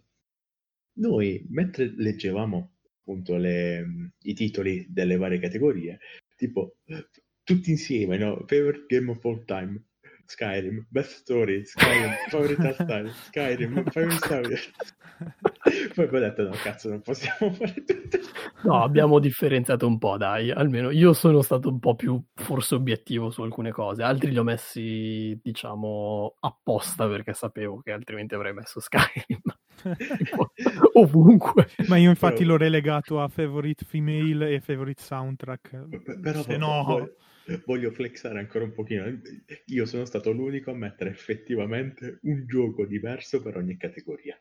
Grazie, grazie, grazie. Allora, andiamo sul mio favorite game of full time. Sono molto d'accordo con Ox che appunto il, il tuo gioco preferito in assoluto deve essere quel gioco che uh, ti ci metti e non, non stai a, magari ti ci metti il pomeriggio presto, ti ci metti a giocare, ti sembra che sono passati 5 minuti, magari dai uno sguardo all'orario per dire no, che ho giocato 5-10 minuti, fammi fare un attimo una pausa e vedi che sono passate 6 ore sono le 8 di sera. Magari hai iniziato alle 4 del pomeriggio a giocare. Magari è quel gioco che tu sai che deve uscire il seguito, stai in appissima per il seguito, controlli, ricontrolli, ricontrolli, te lo compri al day one. Magari c'è qualche problema di uscita al day one, però poi lo facciano, però tu dici vabbè, ok, l'hanno facciato, fa niente. Is that a Cyberpunk 2077? Giuro che stavo per dire la stessa no, no, per, no, no, perché non è il mio gioco preferito di tutti i tempi, perché non ci ho giocato neanche ancora. Il mio gioco che ha tutte, tutto questo condito. Non è Skyrim appunto perché effettivamente poi pensandoci Skyrim comunque lo gioco da relativamente poco tempo. Non, non, lo gioco da così tanto tempo come questo gioco che è stato uno dei miei giochi preferiti dall'inizio da appena lo installai e ci iniziai a giocare. Ti prego dimmi che era un escape. No. Cazzo! The, ah. The, The Sims. Oh il primo? Mm, in realtà io ci metto tutta la saga, però effettivamente quello che mi ha fatto innamorare di tutta la saga è il primo. Ah, però, ok. Ok. Ok. Ma lo sapevi che il 4 è buggato? No, non scherzo. sì, perché, perché ci sono detto... i bambini con le braccia lunghe. e perché ho detto questo? Perché effettivamente The Sims 4 all'uscita aveva qualche problemino, ma qualche poi dopo poco tempo comunque l'hanno subito pacciato, to- tutto a posto. Però effettivamente è uno di quei giochi che mi tiene, mi posso, posso mettermi pure la mattina alle 8 a giocarci E mi sembra che sono passati 5 minuti e sono le 8 di sera effettivamente. Mi piace un casino, costruisci, fai, vedi, costruisci casa, le relazioni. È uno di quei giochi chill appunto che mi metto là, mi rilassa e il tempo passa e non me ne accorgo. Hai un futuro da interior design, quindi dai. Is that Ikea VR Experience reference? Madonna, oh raga, cioè, non dovevate dirmelo, davvero. non dovevate dirmelo dell'esistenza del catalogo Ikea sul VR. Sei riuscito poi alla fine a... No, non ancora, cazzo, non ancora. Però ci allora, sono molto vicino alla soluzione. Allora, ragazzi, eh, appunto, ragazzi, la prossima volta seguiteci in live su, sul sito Viola perché Ox farà un gameplay sul catalogo Ikea. sul catalogo Ikea. Ma c'è, c'è su... Cioè, come proprio... Sicuro, sicuro. No, no, no, se c'è basta. Cioè, io vivo e, e dentro farete, l'Ikea. E farete insieme un, uh, un, tour per l'Ikea virtuale e, lì, e, consigli- e consiglierete a lui che camera prendere o come comporsi la stanza. Ti prego. Sì, sì, sì, sì. Sarei capace di farlo, sì. Comunque dico, o- obiettivamente, oltre a fare l'interior design, eccetera, puoi giocare molto, ma molto, ma molto di fantasia con i sim. E dato che non voglio che siamo permabannati al primo podcast, non dico come, ma mi avete capito. Sì, tipo togliendogli le scale dalla piscina. Oh, lol. Giusto? O togliere probabilmente ver- all'interno di una stanza un metro per un metro senza finestre, senza porta. Ma pro- probabilmente esatto. verremo bannati alla seconda puntata, visto che parleremo di categorie. Po- cosa? Co- cosa? Vai, vai, Fra, visto che volevi concludere la chart, vai. Allora, mi trovo nella, mm, nella scomoda posizione di avere l'onore e l'onere di, di terminare questa chart e quale modo migliore di farlo se non dire che il gioco preferito di tutti i tempi, eh, il mio gioco preferito di tutti i tempi è eh, Koikatsu. No, cosa? No, sto scherzando. Sì, sì, sì. Beh, beh chiaramente potrebbe essere in una top 10. no, allora, il, gioco, il mio gioco preferito di tutti i tempi è, è Star Wars Il potere della forza.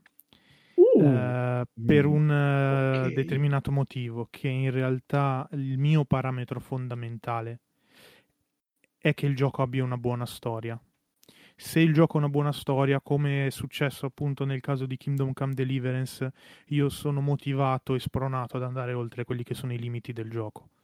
Uh, e la storia di, del potere della forza, in particolare dell'uno mi, mi riferisco, è stata mh, mm, diciamo, una delle prime che mi ha messo di fronte innanzitutto all'importanza di un universo espanso.